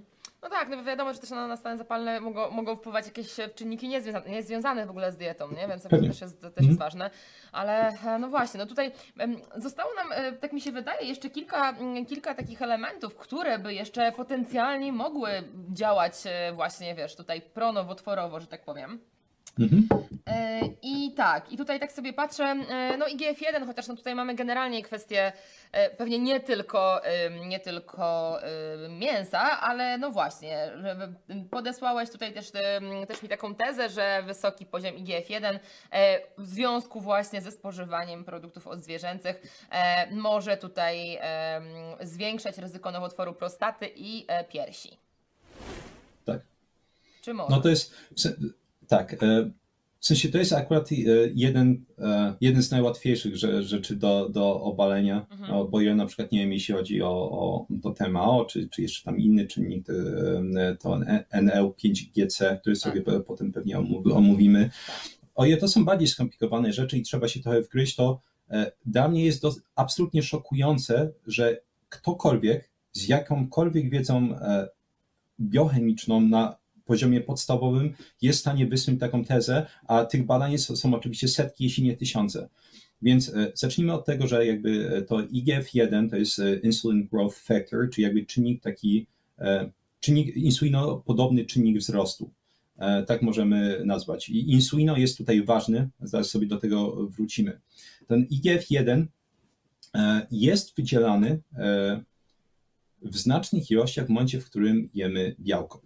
Mhm. I ponieważ oczywiście jakby to, to białko zwierzęce ono jest dużo, dużo lepiej przyswajalne, no to jakby teza jest, że e, jedzenie e, białka zwierzęcego, od zwierzęcego, tak, czy to w nabiale, nie tylko w mięsie, czy w nabiale, czy mięsie, będzie prowadziło do nowotworów. Jakby jak wygląda ten mechanizm e, biochemicznie, zaraz sobie omówimy. Mhm. Natomiast jeszcze warto powiedzieć, że jeśli chodzi o IGF-1, to jest taki analog mierzenia wydzielania hormonów wzrostu. Mhm. E, to znaczy, że jakby w ciele, jeśli chodzi o hormony, my nie jesteśmy w stanie mierzyć dokładnie poziomu hormonu wzrostu, ponieważ on jest wydzielany pulsacyjnie. Mhm. E, na przykład jeśli kogoś interesuje, e, ja jestem wielkim fanem kulturystyki, no to tam jakby nie, nie jesteśmy w stanie zmierzyć stricte czy ktoś wai hormon wzrostu, ponieważ jeszcze raz on jest wydzielany pulsacyjnie, ciężko się załapać na odpowiedni moment, ale właśnie tym analogiem, który ma dosyć stały poziom, jest IGF-1. E, czyli generalnie często im wyższy poziom hormonu wzrostu, tym wyższy poziom IGF-1. I nie bez powodu jakby te hormony, one mają najwyższy poziom, kiedy dorastamy, tak? w momencie, w którym rzeczywiście potrzebujemy e, tego wzrostu. I potem one oczywiście mogą być e, kłopotliwe, tak? w sensie nadmierny wzrost tak? będzie prowadzić do jakby nadmiernego wzrostu komórek. To jest, to jest ta teza. I jeśli chodzi o tej IGF-1, warto jakby omówić pokrótce jakby biochemicznie właśnie, jak działa ten IGF-1 jako, jako hormon czy, czy um, czynnik sygnalizacyjny. IGF-1 e, będzie otwierać e, prawdopodobnie najważniejszy, oczywiście ciężko jakby to, to jakoś kwantyfikować, ale najważniejszy szlak metaboliczny, czyli mTOR. E, mTOR dzieje się na dwa rodzaje, mTOR1 i mTOR2 i mTOR generalnie to jest, można powiedzieć, to jest szlak anaboliczny, czyli budujący. On będzie odpowiedzialny za syntezę mięśni, czy syntezę białek, może tak mówiąc ogólnie, syntezę białek, proliferację komórek, czyli jakby ich, ich rozrost, jeśli chodzi o ilość, wzrost komórek, ruchomość komórek. E, więc IGF-1 stricte będzie, że tak powiem, otwierać ten szlak mTOR. I dlatego wa warto się skupić stricte na tym szlaku mTOR, ponieważ jakby on stricte będzie, e, jest jakby głównym bohaterem tej tezy. Że jeśli mamy szlak mTOR i on jest e, otwarty szeroko, to E, ten anabolizm, czyli budowanie tkanek w organizmie jest na takim poziomie, że to będzie prowadzić znowu właśnie do nadmiernej proliferacji komórek, co jest jakby takim znakiem charakterystycznym nowotworów, że one się zaczynają w niekontrolowany sposób rozmnażać, do angiogenezy, czyli e, budowania naczyń krwionośnych i ich przyłączania do tych nadmiernie rozwijających się tkanek. I to jest oczywiście e, ciekawa teza. Ja osobiście jestem e, zachwycony, jak czytam na przykład, że właśnie nabiał, nabiał też jest B, ostatnio jakieś prace z dermatologii czytałem, e, że nie powinniśmy jeść nabiału, ponieważ właśnie ten poprzez nabiał, poprzez e, produkcję tego, czy pobudzanie IGF-1 i otwieranie mTOR-u pobudza właśnie ten nadmierny rozrost komórek, co będzie prowadzić do trądziku i tak dalej. Właśnie dlatego mleko to powinny tylko małe dzieci pić, czy, czy noworodki i tak dalej. Mówię, to jest wszystko fascynujące, natomiast jakby znowu, jakby patrzymy się na tą jedną fasadę tego argumentu, a jak odwrócimy tą fasadę, to okazuje się, że z tyłu mamy to, że insulina jest tym czynnikiem, który otwiera mTOR nawet paręnaście razy szerzej, mówiąc kolokwialnie, niż IGF-1. I oczywiście insulina też pobudza IGF-1. I teraz pytanie, skąd się bierze insulina? Czy przez to pobudzana jest insulina? Więc insulina jest pobudzana też przez białka, trzeba pamiętać, w minimalnej ilości, jakby insulina będzie brała e, udział w transporcie białek, ale wszyscy wiemy, tak, nawet e, znowu kolokwialnie, że glukoza, tak, generalnie glukoza, czyli węglowodany e, będą pobudzać wydzielanie insuliny. Więc generalnie, jeśli my, jeśli ktoś ma czelność, bo to już jest po prostu dla mnie, tak mówię, jeden z najłatwiejszych argumentów do obalenia, bo to jest po prostu a, no, no, albo ignorancja, że na tej morzu wiedzy ktoś sobie znalazł tą wysepkę swojej ignorancji i zdecydował się tam zamieszkać i łowić ryby do końca życia, że jeśli IGF-1 jest B, to znaczy, to znaczy, że stricte glukoza jest B. To znaczy, że glukoza jest, czy zwiększony poziom glukozy jest absolutnie mhm. fatalnym pomysłem, bo jakby będzie na stałe otwierać bardzo szeroko, czy przepraszam, na stałe, na dłuższy czas otwierać e, ten szlak mTOR. Więc e, tak, Zgadzam się, pobudzenie mTORa, otwieranie go na długi czas jest absolutnie fatalnym pomysłem, dlatego jestem na przykład e, wielkim fanem postów, e, bo wtedy ten szlak mTOR jest zamknięty i warto wiedzieć, kiedy mTOR jest zamknięty, dochodzi do autofagii, tak? czyli tego jakby, można powiedzieć, trawienia te, tego gruzu metabolicznego e, w naszym ciele. Dlatego warto robić sobie przerwy od posiłków. Także tak, mTOR nie powinien być otwarty non-stop, dlatego też nie powinniśmy jeść non-stop, ale jeśli używamy argumentu, że IGF-1 jest B, jeśli chodzi o mięso, to bym powiedział, że nie powinniśmy w ogóle dotykać węglowodanów, trzymając się tej logiki, nawet jednego grama, ponieważ one dużo bardziej pobudzają e, jakby otwarcie tego szlaku mTOR. Trzymając się tej logiki, jeszcze tylko podkreślę, bo, bo tak, żeby, tak, trzymając się tej logiki. Nas, e, żeby tak. nas dobrze zrozumiano. No cóż, e, to jest jeden z częstych wniosków i to właśnie a propos tego, co mówiłeś w kontekście nowotworów, e, też, tak. E, w kontekście nowotworów, w kontekście nabiału chciałam powiedzieć, też bardzo, bardzo częste. No fajnie, okej, jakby tutaj kolejne sobie mogę odhaczyć. A co powiesz w takim razie na Neu5GC? Ja tylko tutaj z, z, robię mały wstęp. Nie pochodząca od człowieka cząsteczka cukru kwasu sialowego, sialowego, występująca powszechnie w czerwonym mięsie, która zwiększa ryzyko powstawania nowotworu u ludzi. Jest również powszechna w narządach świń, przy czym stężenie wzrasta wraz z gotowaniem narządów. No i badania przeprowadzone przez naukowców z University School of Medicine, e, nawet nie wiem z jakiego kraju, bo sobie nie zapisałam. Hmm. Tak. Więc to, to, to bym powiedział, e, po, początkowo, lata temu, jak się w to wgryzałem, to był dla mnie, jeśli mam być szczery, prawdopodobnie najlepszy możliwy argument, jeśli chodzi o, o potencjalną jakby na dziś minimalną szkodliwość mięsa. Okay. A, e, ale też, że tak powiem, to jest właśnie ta, ta różnica, że na przykład wtedy jeszcze nie byłem w stanie przyswajać informacji w takim tempie, czy z taką szczegółowością, tak jak ter, teraz. Dlatego też początkowo byłem dosyć za, jakby zaciekawiony tym. Myślę, kurde, rzeczywiście coś w tym jest, e, ale no cóż, to jest jedna z tych rzeczy, że jak się człowiek trochę wgryzie, to nagle się zaczynają znowu różnego rodzaju te, te dysonansy naukowe mhm. wychodzić. Tak. Więc tak, zacznij, zacznijmy pokrótce jakby od omówienia, czym jest to NL5GC. Więc to, to jest jakby taki kwal N-gikoloneuroaminowy i on rzeczywiście nie występuje u, u ludzi. My mamy jakby taką dosyć analogiczną cząsteczkę, czy jakby odnogę tego kwasu sialowego, to jest NL5AC. E, generalnie, e, jeśli chodzi o taki mały rys historyczny, to, to NL5GC było e, jakby częścią naszego ciała, natomiast badania pokazują, że mniej więcej 3 miliony lat temu my jakby sami usunęliśmy tą cząsteczkę podczas epidemii ówczesnej odmiany malarii. To jakby pomogło nam tą odmianę przetrwać. I od tamtej pory rzeczywiście jakby nie występuje to na, naturalnie w ludzkim ciele. Sam, sama ta cząsteczka, czyli ten kwas sialowy, ona występuje na powierzchni komórek. Generalnie to będzie też jakby ważna informacja, jeśli chodzi o omówienie jakby te, też jakby następnego teoretycznego tego mechanizmu kancerogennego mięsa. Jeśli mamy komórki, ludzkie, to na, na ich e, powierzchni mamy gikany, czyli cukry. Sam jakby ten kwas sialowy to jest wielocukier. Mhm. Generalnie jak mamy te właśnie powierzchnię komórki, mamy gikany, to kwas sialowy jakby poniekąd jakby jest taką czapeczką, która będzie wieńczyć e, te gikany, jako właśnie jeszcze raz ten NEU5GC jako wielocukier. I mhm. e, my wiemy tak naprawdę, bym powiedział, ze stuprocentową czy 99% pewności mamy na obecny moment, że to naturalnie nie występuje w ciele, E, i pozyskujemy z diety. Generalnie pozyskujemy to z diety, wychodzi już mniej więcej w pierwszym roku życia, bo mimo, że tak mówię, że to znajduje się ten EU5GC w mięsie czy czerwonym mięsie, to warto podkreślić głównie w czerwonym mięsie, to znajduje się też w nabiale. W mniejszej ilości, ale znajduje się w nabiale. I generalnie my mm, przyłączamy te cząsteczki NL5GC do naszego organizmu. Jest taki mechanizm, się makropinocytozy nazywa, jest jakby picie komórek. Nasze komórki w momencie, w którym to NL5GC z czerwonego mięsa albo nabiału dostaje, dostaje się e, do jelita, to właśnie jakby wypijają to NL5GC, jakby czyniąc to jakby stricte no, integralną częścią e, tej komórki.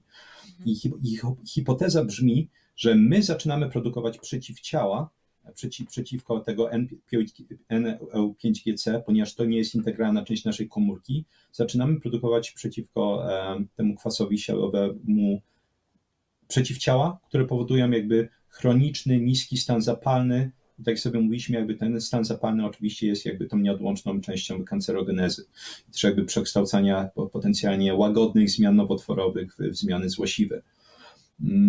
To jest ta teoria i rzeczywiście e, te badania pokazują, że my już zaczynamy produkować te e, przeciwciała przeciwko N5GC w przeciągu pierwszego roku życia.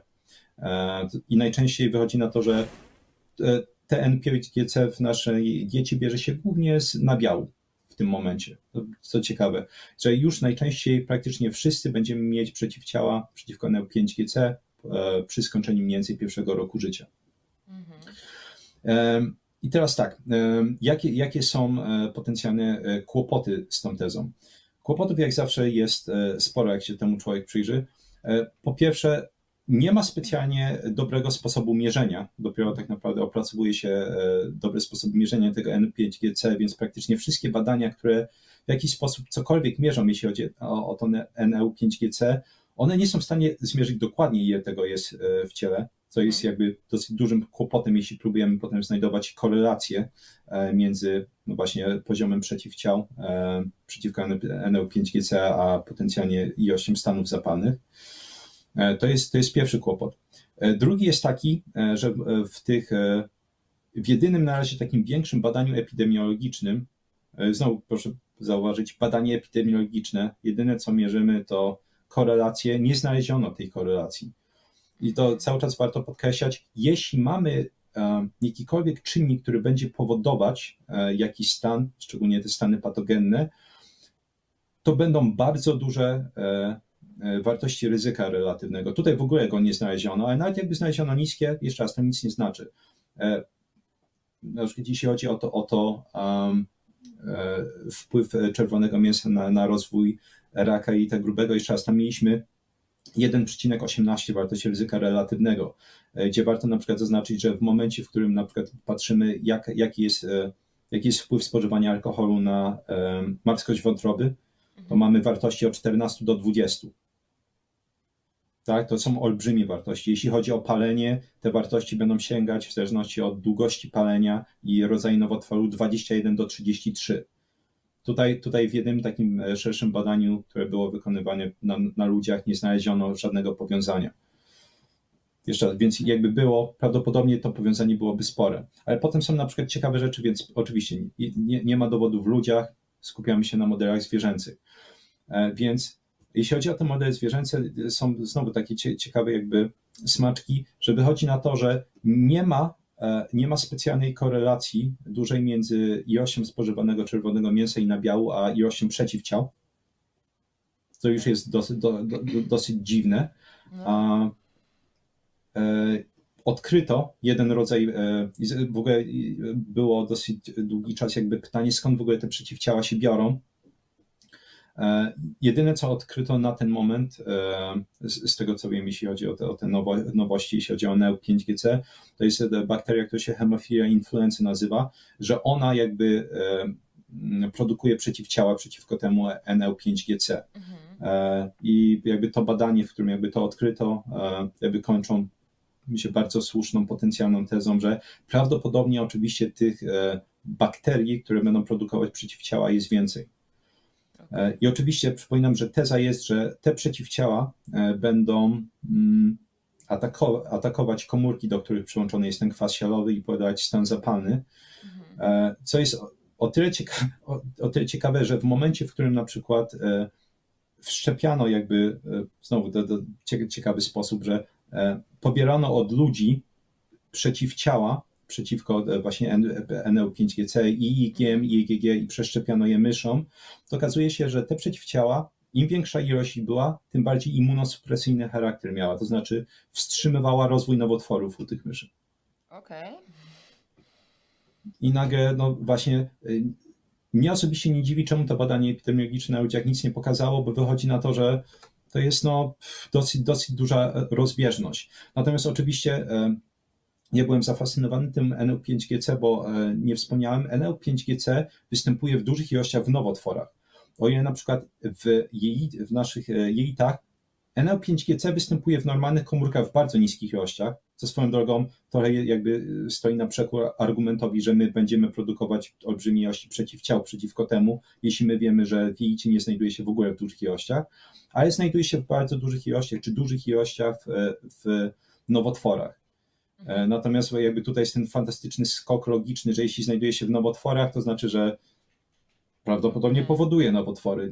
E, nie, jest, nie jestem pewien, że tak powiem, jak ten skok logiczny został dokonany, ale, ale był. A jeszcze raz właśnie, jakby tak. większa ilość e, przeciwciał przeciwko NL5GC póki co pokazuje ten charakter immunosupresyjny. Okay. I oczywiście znowu mo można wrócić do tego, to jest kolejny mechanizm, ale ta, ta metoda jakby namacalnego pomiaru stanów zapalnych przy spożywaniu mięsa cały czas ma tu zastosowanie. My oczywiście opisujemy już któryś tam czynnik, natomiast jeśli te czynniki którekolwiek byłyby prawdziwe, albo wszystkie by były prawdziwe, to jeszcze raz, te stany zapalne w i tak by były potężne, a okazuje się, że no, no jest, jest wręcz przeciwnie. Mhm. No dobra, słuchaj, a tutaj mam takie y, dwa y, związane też dość już mocno mm, e, będące często argumentami, um, czyli tłuszcze nasycone, o czym tutaj e, też przytoczyłeś nam, że kilka badań, w tym niedawna metaanaliza nie wykazała wpływu tłuszczów nasyconych na kancerogenezę jelita grubego. Okej, okay, a co w takim razie z mikrobiotą naszą? No bo e, częstym argumentem też jest jednak to, że zbyt duża ilość mięsa w diecie, no właśnie być może to chodzi o tą mm, po prostu zbyt dużą ilość, a ale znowu mówiłeś o, tym, e, o, o, tych dietach takich, które mają dużą ilość mięsa, że tutaj też e, nie ma tych stanów zapalnych. No ale właśnie, jakby co z, mm, co z mikrobiotą? Mówi się często, że spożywanie mięsa jednak e, tutaj jest niekorzystne dla naszej mikrobioty jelitowej i tutaj niezbyt odżywia, odżywia te bakterie, których nie chcemy odżywiać. Jest nierównowaga między bakteriami, mówiąc tak bardzo prostymi słowami, dobrymi a złymi, tak? To, to jest tak, kolejny z moich ukochanych argumentów, ponieważ jakby odpowiedź można zacząć od tego, że szacuje się, no jest tylko szacunek, ale pokażę całkiem z jakim stopniem skomplikowania mamy potencjalnie do czynienia. Mhm. Ma, mamy 100 trylionów mniej więcej organizmów w naszych jelitach. E, I mi się strasznie podobają e, badania nad mikrobiotą, e, czy mhm. często nawet osoby, które się stricte zajmują mikrobiotą, które po prostu szafują danymi, że na przykład my wiemy, co jest dobre dla naszej mikrobioty. To znaczy, bo bardzo często te badania skupiają się dosłownie na, na paru szczepach bakterii, tak. jakby olewając całą resztę. I ba, one się w ogóle skupiają na bakteriach. Ja przypominam, jakby ta mikrobiota, oczywiście ona składa się, składa się nie tylko z bakterii, składa się między z pierwotniaków, będzie składała się z grzybów, będzie składała się z bakteriofagów. Jest jakby stopień skomplikowania potencjalnie naszej mikrobioty jest niesamowicie, niesamowicie wysoki. Mhm. I mnie strasznie denerwuje, na przykład takie są, mamy te komercyjne testy na, e, na zdrowie mikrobioty, gdzie badają, e, ostatnio klient mi podsyłał, bo, bo miał e, z, z jego badaniami chyba 20 rodzajów bakterii, które my wiemy, że one są dobre, między innymi bifidobakteria itd. Mhm. I, I na podstawie tego oni powiedzieli na przykład, że no, no są tu potencjalnie jakieś tam kłopoty z, z twoimi jelitami. Na podstawie czego? 20 z dziesiątek tysięcy bakterii, które mamy, gdzie są tam grzyby, gdzie są, nie jesteśmy w stanie powiedzieć. I na, e, osobiście widziałem tylko jeden taki e, komentarz, e, jakby poza badaniami profesora, który się tym zajmuje, chyba na, na ukochanym przez wszystkich Harvardzie, który e, ładnie powiedział, że my nie wiemy, my nawet nie wiemy, czego nie wiemy o mikrobiocie. No tak. To jest jeden z praktycznie nie, nie, najbardziej niezbadany temat poza mózgiem na obecną, e, na obecną chwilę, jeśli chodzi o ludzkie ciało. I my dopiero zaczynamy łączyć informacje. Natomiast e, jakiekolwiek twierdzenia, że na przykład to będzie dobrze oddziaływać na to, albo że my wiemy, że dane grupy produktów spożywczych będą na przykład dla nas dobre albo złe, są absolutnie absurdalne i uważam, że są. Są, są absolutnie absurdalne, ponieważ my, my nawet nie wiemy, czego nie wiemy. Mhm. Są oczywiście, e, są oczywiście e, jakby, można powiedzieć, badania, które pokazują bardzo jednoznacznie jakieś dobroczynne e, wpływy danych bakterii na jakieś schorzenia, wiem, jakiś klas, jeśli chodzi na przykład Lactobacillus rhamnosus, że na przykład pomaga w, przy rozwolnieniach. Okej, okay, nie, nie ma z czym się kłócić, natomiast to jest jakby e, podawane osobno właśnie pod tym kątem. Natomiast jeśli chodzi o mięso, jeden z tych takich głupkowatych argumentów, który jest wysyłany właśnie, że to będzie źle wpływać na te dobre bakterie. No i mhm. przez te dobre bakterie bardzo często, zresztą to się przewija w 90% dyskusji, są podawane bifidobakterie. E, bifidobakteria, one są e, w bardzo dużej ilości obecne, jakby kiedy jesteśmy dziećmi, natomiast one spadają jakby z czasem i e, jakby tutaj mam tą korelację, że jeśli one będą spadać jakby z, im jesteśmy starsi, to to jest między innymi kłopot z naszą dietą i to jest jakby jedna z tych rzeczy, która negatywnie wpływa na nasze zdrowie. Więc warto jakby zaznaczyć, że bifidobakteria to są bakterie sacharoityczne, to znaczy one jedzą cukier. Więc tym samym, jeśli one jedzą cukier, to mamy, tak powiem, bardzo proste połączenie logiczne. Jeśli my będziemy jeść cukier, czyli będziemy jakby dostarczać pożywki tym bakteriom, to one będą, oczywiście to są te dobre cukry, tak? To znaczy no, na przykład będziemy mieć e, błonnik. Um, to jeśli damy pożywkę e, tym bakteriom, no to one będą większej ilości, więc jeśli ta ilość tych bakterii, bifidobakteria się zmniejsza, no to to jest absolutnie fatalne jakby, i zapominamy jakby o całej jakby dynamice mikrobioty, że ona się będzie dostosowywać do tego, co jemy. Może tak. pozytywnie, może negatywnie. I oczywiście, jeśli e, odetniemy bifidobakteria czy inne bakterie sacharoityczne mhm. e, od, e, od cukru, bo na przykład zaczynamy jeść mniej węglowodanów, to znaczy, że one zaczną obumierać, ich będzie mniej, ale uwaga, inne bakterie, które na przykład będą się e, żywić e, chętniej, e, czy to lipidami, czy to, czy to białkiem na przykład, one zaczną się bardziej rozmnażać. Mhm, czy one są patogenne? Nie. One, szczerze mówiąc, zaczną przechwytywać funkcję bifidobakteria. A jeśli chodzi o bifidobakteria, to często właśnie mamy ten argument, że bifidobakteria, one są to na przykład cudowne z tego powodu, że one produkują maśla, a maśla na przykład będzie regulować na przykład naszą, naszą gospodarkę metaboliczną, będzie odpowiedzialny za proces termogenezy i jakby sam ten maślan, czyli ten krótkołańcuchowy aminokwas, mm, czy mm, short chain fatty acid, tak, jest, jest też jakby sygnalizatorem w ciele. I dlatego po prostu jeśli jest mniej bifidobakteria, to jest fatalne. Ja dla mnie to jest tak absurdalne, bo wystarczy dosłownie chwycić pierwsze lepsze badanie na temat tego, co w ciele produkuje maślan, żeby sobie uświadomić, jak głupi to jest argument, bo na przykład mamy, e, nie mamy bakterię F. prausnucji, mamy bakterię e, Eurectale, e, która będzie produkować maślan. Uwaga, mamy też mnóstwo bakterii, które są w stanie produkować maślan, między innymi z kwasu mlekowego, czyli wystarczy, nie wiem, minimum węglowodanów, albo ba, my sami jesteśmy w stanie produkować kwas mlekowy, czyli mogą produkować kwas mlekowy e, z fruktozy. Jesteśmy w stanie produkować maślan z fruktozy. Więc dla mnie to jest argument, że potrzebujemy na przykład błonnika, na przykład, żeby odżywiać te bifidobakterie, bo z tego nie ma masianu, jest po prostu tak porażająco głupi, że e, szkoda gadać. Masian możemy wziąć z masła. E, masian dodatkowo na przykład powstaje z konwersji jednego z ciał ketonowych, 5 hydroksymaślan, e, więc na tych ścieżek produkcji maślanu my mamy mnóstwo, więc to jest jakby, można powiedzieć, takie przynajmniej e, rozwleczone, ale wytłumaczenie, dlaczego to jest głupi argument. Jakby ta nasza mikrobiota, e, czy mikroflora będzie się zmieniać i to jest naturalne. Nie ma to nic wspólnego z tym, że to jest coś patologicznego. Wiele osób zapomina, albo e, być może nie wie, że jakby nasza zdolność do, do e, metabolizowania cukrów e, jest bardzo niska i właśnie bakterie w tym pomagają.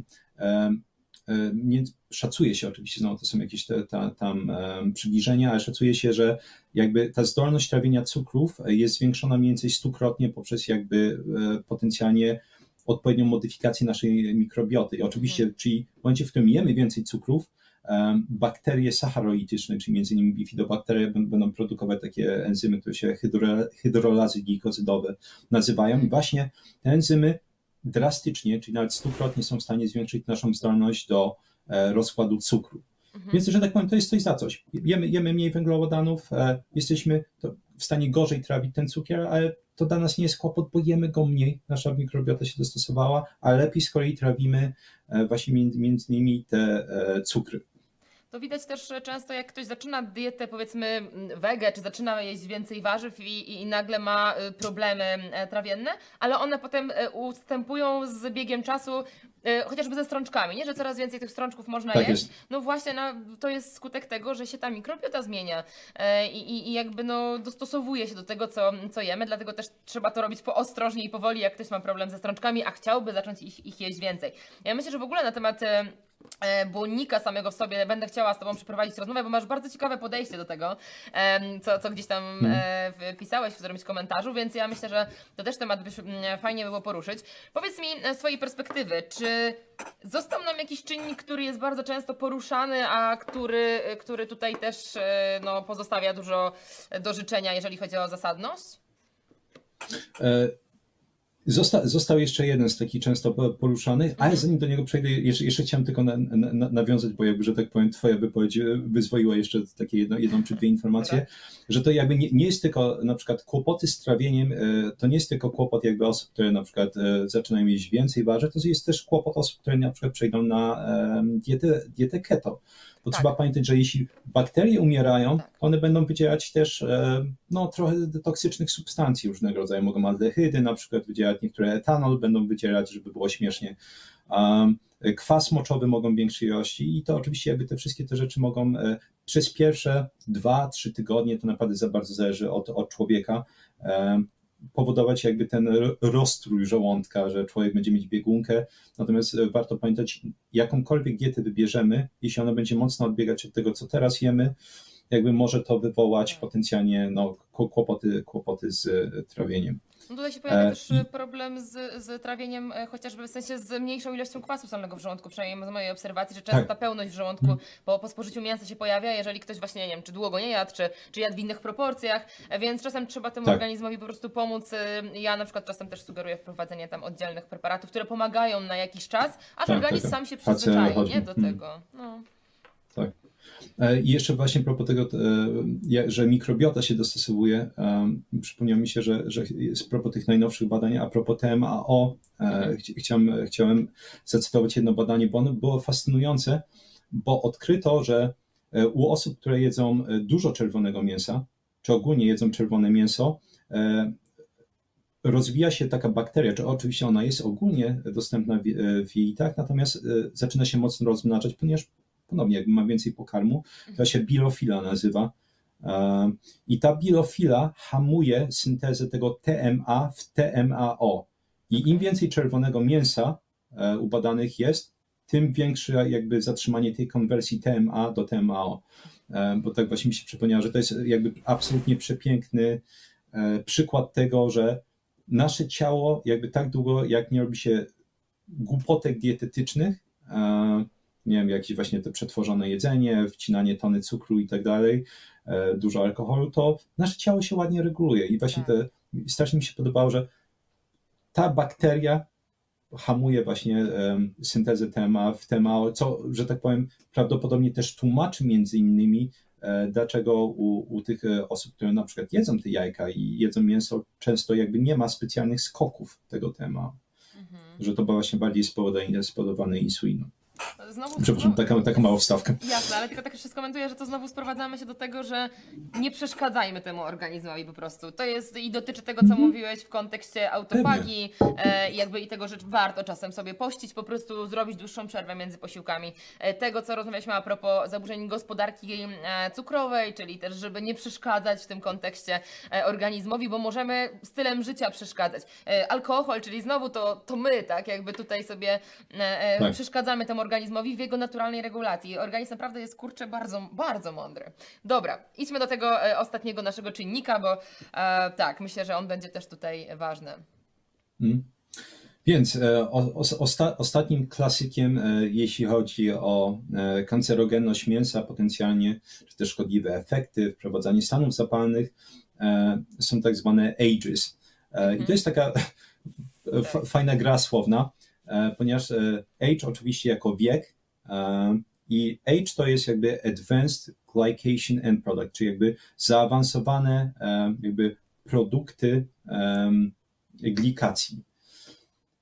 I jakby nazwano to age, ponieważ to są jedne z takich substancji potencjalnie, które będą powodować starzenie organizmu. Czy właśnie nie będą, one powodują starzenie organizmu. Mhm. Mm, I one te, one będą powstawać jakby z reakcji e, czy połączenie, połączenia jakby cukrów redukujących. Te cukry redukujące to może być na przykład e, to może być glukoza, to może być fruktoza e, z białkami albo lipidami. I, i generalnie warto zacząć od tego, że te, te ages, ja je będę nazywać glikotoksyny, gliko od jakby słodki, czyli takie słodkie toksyny, E, że te glikotoksyny e, w naszym ciele znajdą się na dwa sposoby. Jeden to jest dieta, to znaczy to, co my spożyjemy, już może mhm. zawierać te glikotoksyny, e, a drugi to jest my możemy te glikotoksyny wytwarzać w ciele.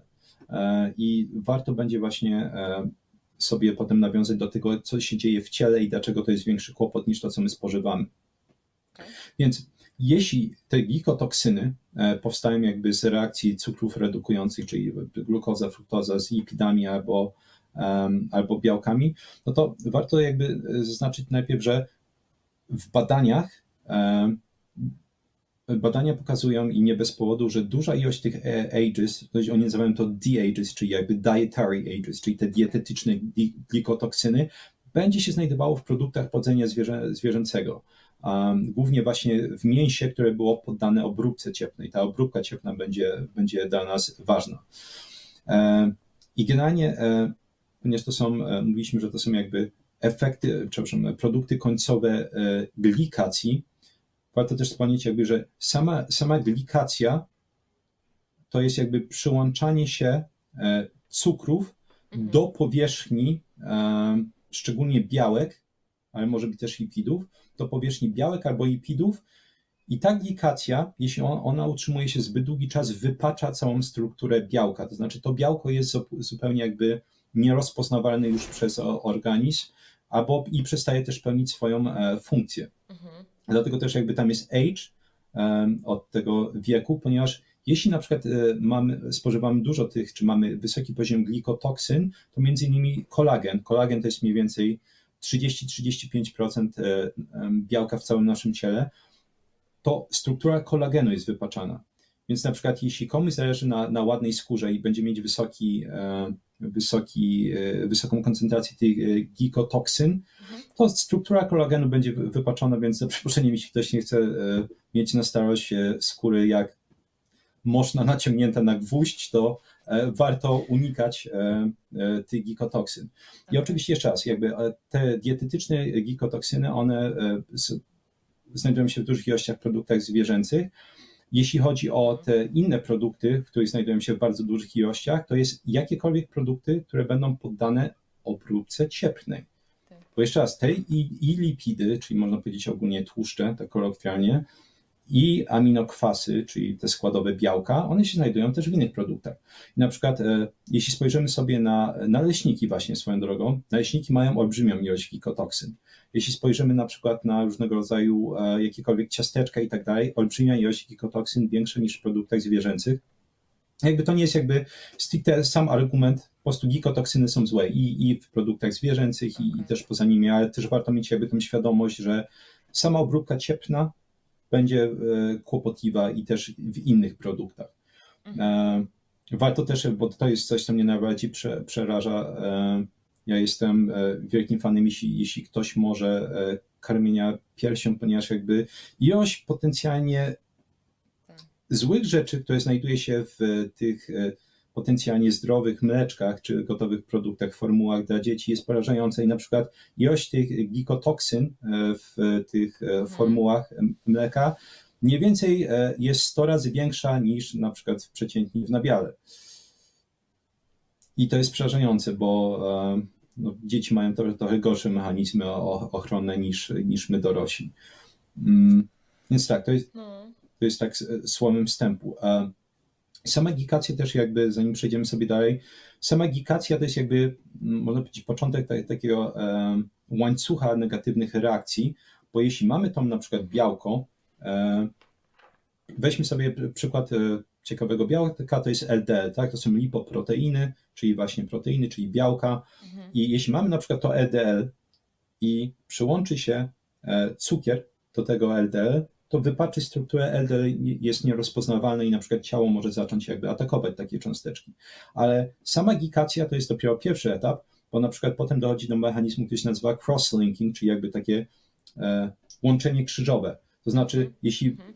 jeśli mamy tą komórkę i wyobraźmy sobie, że posmarowaliśmy ją miodem, mamy ten cukier na wierzchu, ona sobie biega po organizmie i nagle przyłącza się, trzeba pamiętać właśnie te glikany, tak jak wspominałem wcześniej, one są na powierzchni komórek, więc ta zglikowana komórka może przyłączyć się do kolejnej komórki, to jest cross-linking i teraz one są ob, obie już zlepione, obie komórki są nierozpoznawalne dla ciała e, i to jest początek takiego wesołego e, łańcucha reakcji. I potem jeszcze dochodzi, e, może jednocześnie dochodzi do procesu, który się glikozylacja nazywa. Czyli generalnie, no, jakby na to nie spojrzeć, jest, jest źle.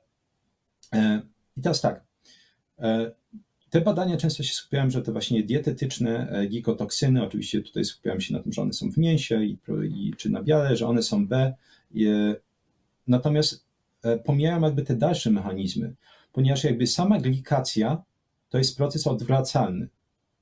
To jest w większości proces odwracalny, bo też glikacja może pełnić jakby te- taką chwilową, można powiedzieć, funkcję sygnalizacyjną. Jeśli ktoś na przykład chce zobaczyć w ogóle, bo e, to brzmi dosyć tajemniczo, ale wiele osób, e, na przykład, które miały jakiekolwiek badanie medyczne dotyczące poziomu glukozy, e, może już kojarzyć glikację jako e, to badanie e, glukozy, przepraszam, e, hemoglobiny glikowanej, czyli HB1AC.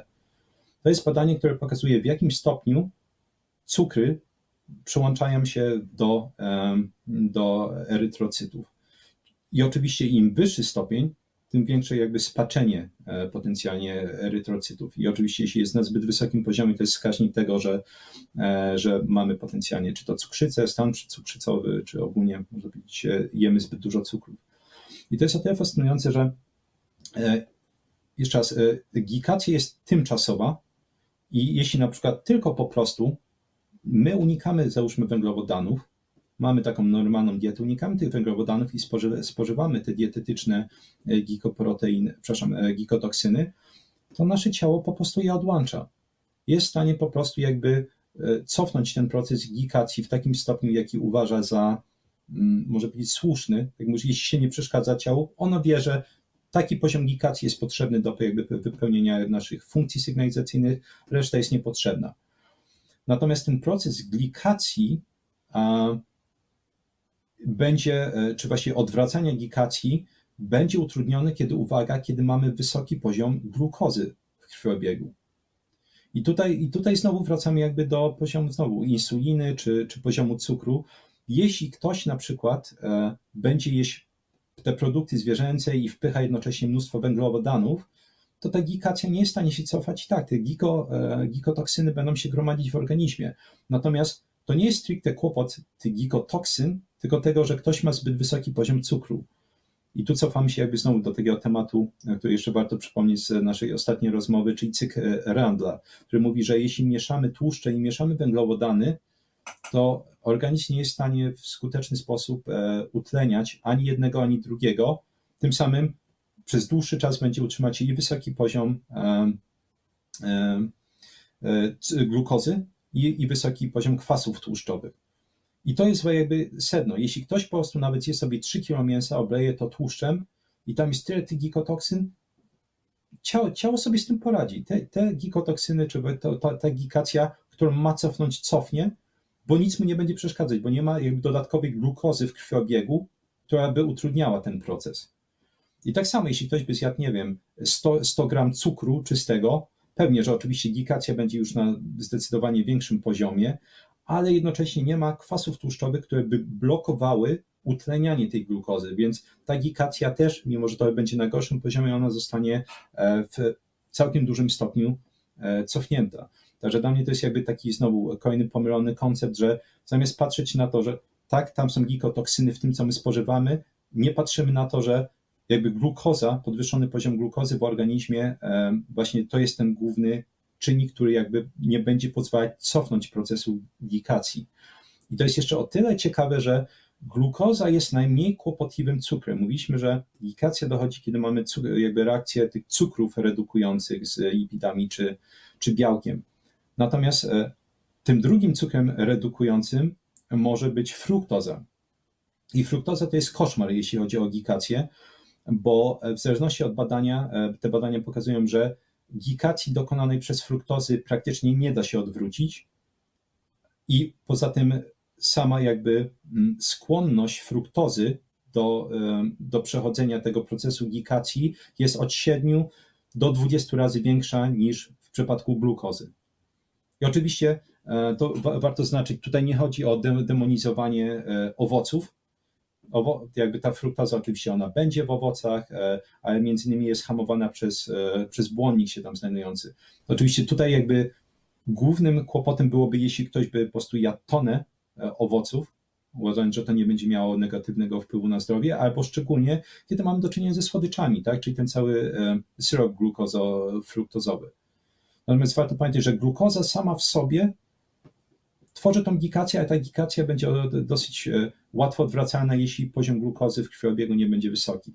A jeśli będziemy jeść mnóstwo fruktozy i dodatkowo jakby sam poziom glukozy będzie w krwiobiegu wysoki, u, no to, to już jest rzeczywiście kiepsko. Te jakby białka będą e, naprawdę na olbrzymią skalę wypaczane to jest właśnie ciekawy też e, temat tego, tych skrajnych makroskładników, o czym rozmawialiśmy w poprzednim odcinku i też bardzo Was odsyłam do, e, do mojej rozmowy poprzedniej z Bartkiem, bo, bo właśnie rozmawialiśmy na temat e, cyklu Randla i tego właśnie tego skraj, skrajnych makroskładników, czyli albo mamy dietę wysokowęglowodanową, albo wysokotłuszczową i dlaczego to jest całkiem sensowniejsze często niż ten To tak zwane bagno makroskładnikowe, o czym e, mówiła jedna z e, blogerek, którą też przytaczałam w poprzedniej e, rozmowie. Bartek, mm, słuchaj, to może podsumujmy sobie e, na koniec e, to, to, to, co tutaj powiedzieliśmy wszystko. Jakie jest Twoje stanowisko po przejrzeniu tych, tych i wielu innych badań w kontekście mięsa, e, przykładając tak na zasadzie na naszych słuchaczy, naszych widzów, którzy sobie nas posłuchali i teraz się zastanawiają, to jak jeść to mięso, ile go jeść, o ile w ogóle chcą oczywiście, bo to jest inna kwestia, ale jeżeli ktoś lubi mięso, chce jeść, mieć w diecie, to w jaki sposób to robić, e, żeby było bezpiecznie dla zdrowia? To, da, dla mnie świetnym podsumowaniem jest, jest takie znowu metaanaliza z 2018 roku, dokonana przy pomocy systemu GRADE. E, ten system GRADE, e, jestem olbrzymim fanem tego i faceta, który to stworzył. Jakby stworzył to taki naukowiec, on się nazywa Gordon Guyatt na początku lat 90., ponieważ facet w sumie tak jak my miał absolutnie dość e, różnego rodzaju gównianej jakości badań, i stwierdził, trzeba to jakoś uporządkować. Nie możemy na podstawie epidemiologii na przykład wysnuwać wniosków, że coś jest B i tak dalej, jeśli to nic nie mierzy. Ja na przykład, I ten system GREY to jest jakby, czyli jakby to jest jakby skrót w ogóle, e, który oznacza ocena, ale to jest jakby system oceny rekomendacji dietetycznych. E, I ten system jakby przyporządkowuje wagę badaniom, czyli na przykład badania randomizowane, czyli takie, które powinny być ważniejsze, mają dużo wyższą wagę niż epidemiologia. Epidemiologia, jeśli ona ma niski współczynnik ryzyka relatywnego, tak jak mówiliśmy, ma bardzo niską wagę. I podsumowanie, e, podsumowanie tego, e, tej metaanalizy w sumie też będzie moją opinią, e, a podsumowanie było takie, nie, nie ma absolutnie żadnych powodów, żeby ograniczyć spożywanie nieprzetworzonego czerwonego mięsa. Tutaj było powiedziane, dotychczasowe dowody są bardzo niskiej jakości. Jednocześnie nie ma też żadnego e, powodu, żeby ograniczać mięso przetworzone, czy to parówki, e, koszmarne konserwy krakowskie, jeśli ktoś lubi. E, nie ma żadnego jakby powodu ograniczać przetworzone produkty zwierzęce i znowu tutaj jakby poziom dowodów przedstawiony jest po prostu bardzo niski. I, i szczerze mówiąc, to, to, jest, to jest moja opinia. Jeśli, jeśli ktoś lubi, na przykład dla, dla mnie to jest, jakby zawsze mówię otwarcie, dla mnie to jest nabiał i, i produkty zwierzęce czy mięso to jest olbrzymia część mojej diety, przytłaczająca. Jeśli ktoś lubi, niech je. Natomiast właśnie warto pamiętać, że e, samo właśnie to mieszanie, e, tak jak mówiłaś, e, tych makroskładników odżywczych będzie kłopotliwe. Czyli warto jakby sobie albo skupiać się, jakby wybrać sobie model dietetyczny, który będzie łatwiejszy do utrzymania dla ciebie, czyli na przykład maksymalizujemy albo tłuszcze, albo maksymalizujemy węglowodany, co uważam, to się nie kończy dobrze akurat, więc ja jestem dlatego bardziej za maksymalizowaniem potencjalnej ilości białka czy, czy e, tłuszczy w diecie, ale idealnie nie mieszać, czyli ta typowa nasza polska dieta, że jak ziemniaki napakowane węglowodanami, no to trzeba to oblać tłuszczem i, i zjeść z kotletem, tak, smażonym, który jest oblany tłuszczem. To jest jakby najprostszy sposób e, żeby wpędzić się w stany zapalne i choroby. I co do tego jakby nie ma, nie ma wątpliwości według tego cyklu Randla. Natomiast jeśli już ktoś musi mieszać, bo nie oszukujmy się, jesteśmy ludźmi, to są naj, te mieszanki są najsmaczniejsze. Najsmaczniejsze, tak. mhm. jeśli, jeśli ktoś chciałby mieszać, e, to po prostu warto robić sobie przerwy od posiłku. To jest po prostu, ja zawsze mówię, posty. Posty to jest najprostszy sposób e, łagodzenia głupich decyzji dietetycznych, bo nawet jeśli ja wypiję butelkę whisky i zjem cały tort, czyli mamy koszmar, jeśli chodzi o mieszankę tłuszczów i węglowodanów i przekroczyłem ilość kalorii, które powinienem zjeść w ciągu dnia, to oczywiście będzie powodowało jakiś, czy to wysoki poziom glikacji, tak, czy, czyli właśnie tych gikotoksyn w organizmie, e, czy tymczasowo stany zapalne, ale jeśli ja po spożyciu tego zrobię sobie przerwę te 16 godzin, 14, 18 godzin, to ciało sobie z tym poradzi. Więc posty są fajnym sposobem zabezpieczania się przed głupimi decyzjami dietetycznymi. Natomiast w momencie, w którym ja zjadłem ten tort, wypiłem tą whisky, a potem po prostu zgodnie z kanonem dietetycznym ja muszę jeść 5 posiłków dziennie, więc ostatni zjadłem o 10 wieczorem, bo to była impreza i wstaję o 7 rano i zaczynam waić po prostu płatki śniadaniowe czy, czy zdrowe muesli, to no to się nie skończy dobrze. To jest tylko kwestia czasu, aż, że tak powiem, jakaś z naszych chorób kochanych cywilizacyjnych e, nas, do, nas dostanie. Bartek, e, Cieszę się, że jesteś w przestrzeni internetowej. E, cieszę się bardzo, że, e, że zrobiliśmy tą analizę i myślę, że zrobimy jeszcze kilka bardzo wartościowych, bo mm, jest to wszystko bardzo ciekawe, jednocześnie, tak jak już skończyliśmy też tamtą rozmowę podobnymi wnioskami, no że trochę Trochę szkoda, że i tak trzeba samemu to interpretować. Mimo tego, że mamy e, te grupy specjalistów, którzy biorą pod lupę, tak jak mówiliśmy, te 400-800 badań i wyciągają wnioski, wyciągają stanowiska, dzięki którym my, osoby, które nie siedzą na co dzień e, w nauce, mogą na nauce w sensie nie tworzą jej, możemy sobie wziąć te stanowisko i być pewni, że to jest dobrze zrobiona analiza, że ona nam mówi, jak żyć. Okazuje się, że kurczę, chyba coś tutaj idzie nie tak. E, nie zawsze na pewno. Ja, ja absolutnie nie chcę e, tutaj też od, bardzo negatywnie tego pokazywać, ale jak widać przykład, ten przykład e, jedzenia mięsa no jest tutaj pod kątem typowo zdrowotnym, no nie do końca taki jak nam e, tutaj próbuje się mówić. E, a oczywiście mm, nagłówki wszystkich takich e, portali mniej naukowych nie będę podawać, ale każdy wie, które lubią szokować nagłówkami są jednoznaczne, tak? E, mięso czerwone jedno, jest jak papierosy e, i tyle, tak? Także jeszcze raz ja się bardzo cieszę, że mogliśmy porozmawiać. E, niech ta rozmowa się niesie w świat i niech przede wszystkim stymuluje do myślenia i szukania. Nie, nie Też musicie, mam nadzieję. Nie musicie nam wierzyć, ale sprawdźcie, e, czy przypadkiem nie ma tutaj ziarenka, a może nawet całej garści ziaren prawdy. Bartek, dziękuję Ci bardzo za tą rozmowę, a Was e, odsyłam na kanał Bartka. Bartosz czekała, nazywa się kanał Bartka. Tam już niedługo pierwsze materiały Bartka będą i no myślę, że na pewno warto, warto zasubskrybować. Dziękuję Ci bardzo za rozmowę. I dziękuję pięknie. Dziękuję, że znalazłeś czas na wysłuchanie tego podcastu. Myślę, że z pewnością znasz kogoś, komu informacje tu zawarte mogą się przydać. Możesz podesłać mu link do tego nagrania. A jeśli zechcesz udostępnić ten podcast na swoich mediach społecznościowych, tym bardziej będzie mi miło, a projekt Forma na Życie będzie rozwijał się szybciej. Z góry dzięki! Jeśli chcesz obejrzeć ten podcast wraz z nagraniem wideo, wpadnij na mój kanał na YouTube. Znajdziesz mnie tam pod nazwą Daria Łukowska Forma na Życie. Zapraszam Cię też na moje media społecznościowe, czyli na Instagram i Facebooka, gdzie dzielę się moimi przemyśleniami z życia codziennego. Ja nazywam się Daria Łukowska, a to był podcast Forma na Życie. Do usłyszenia!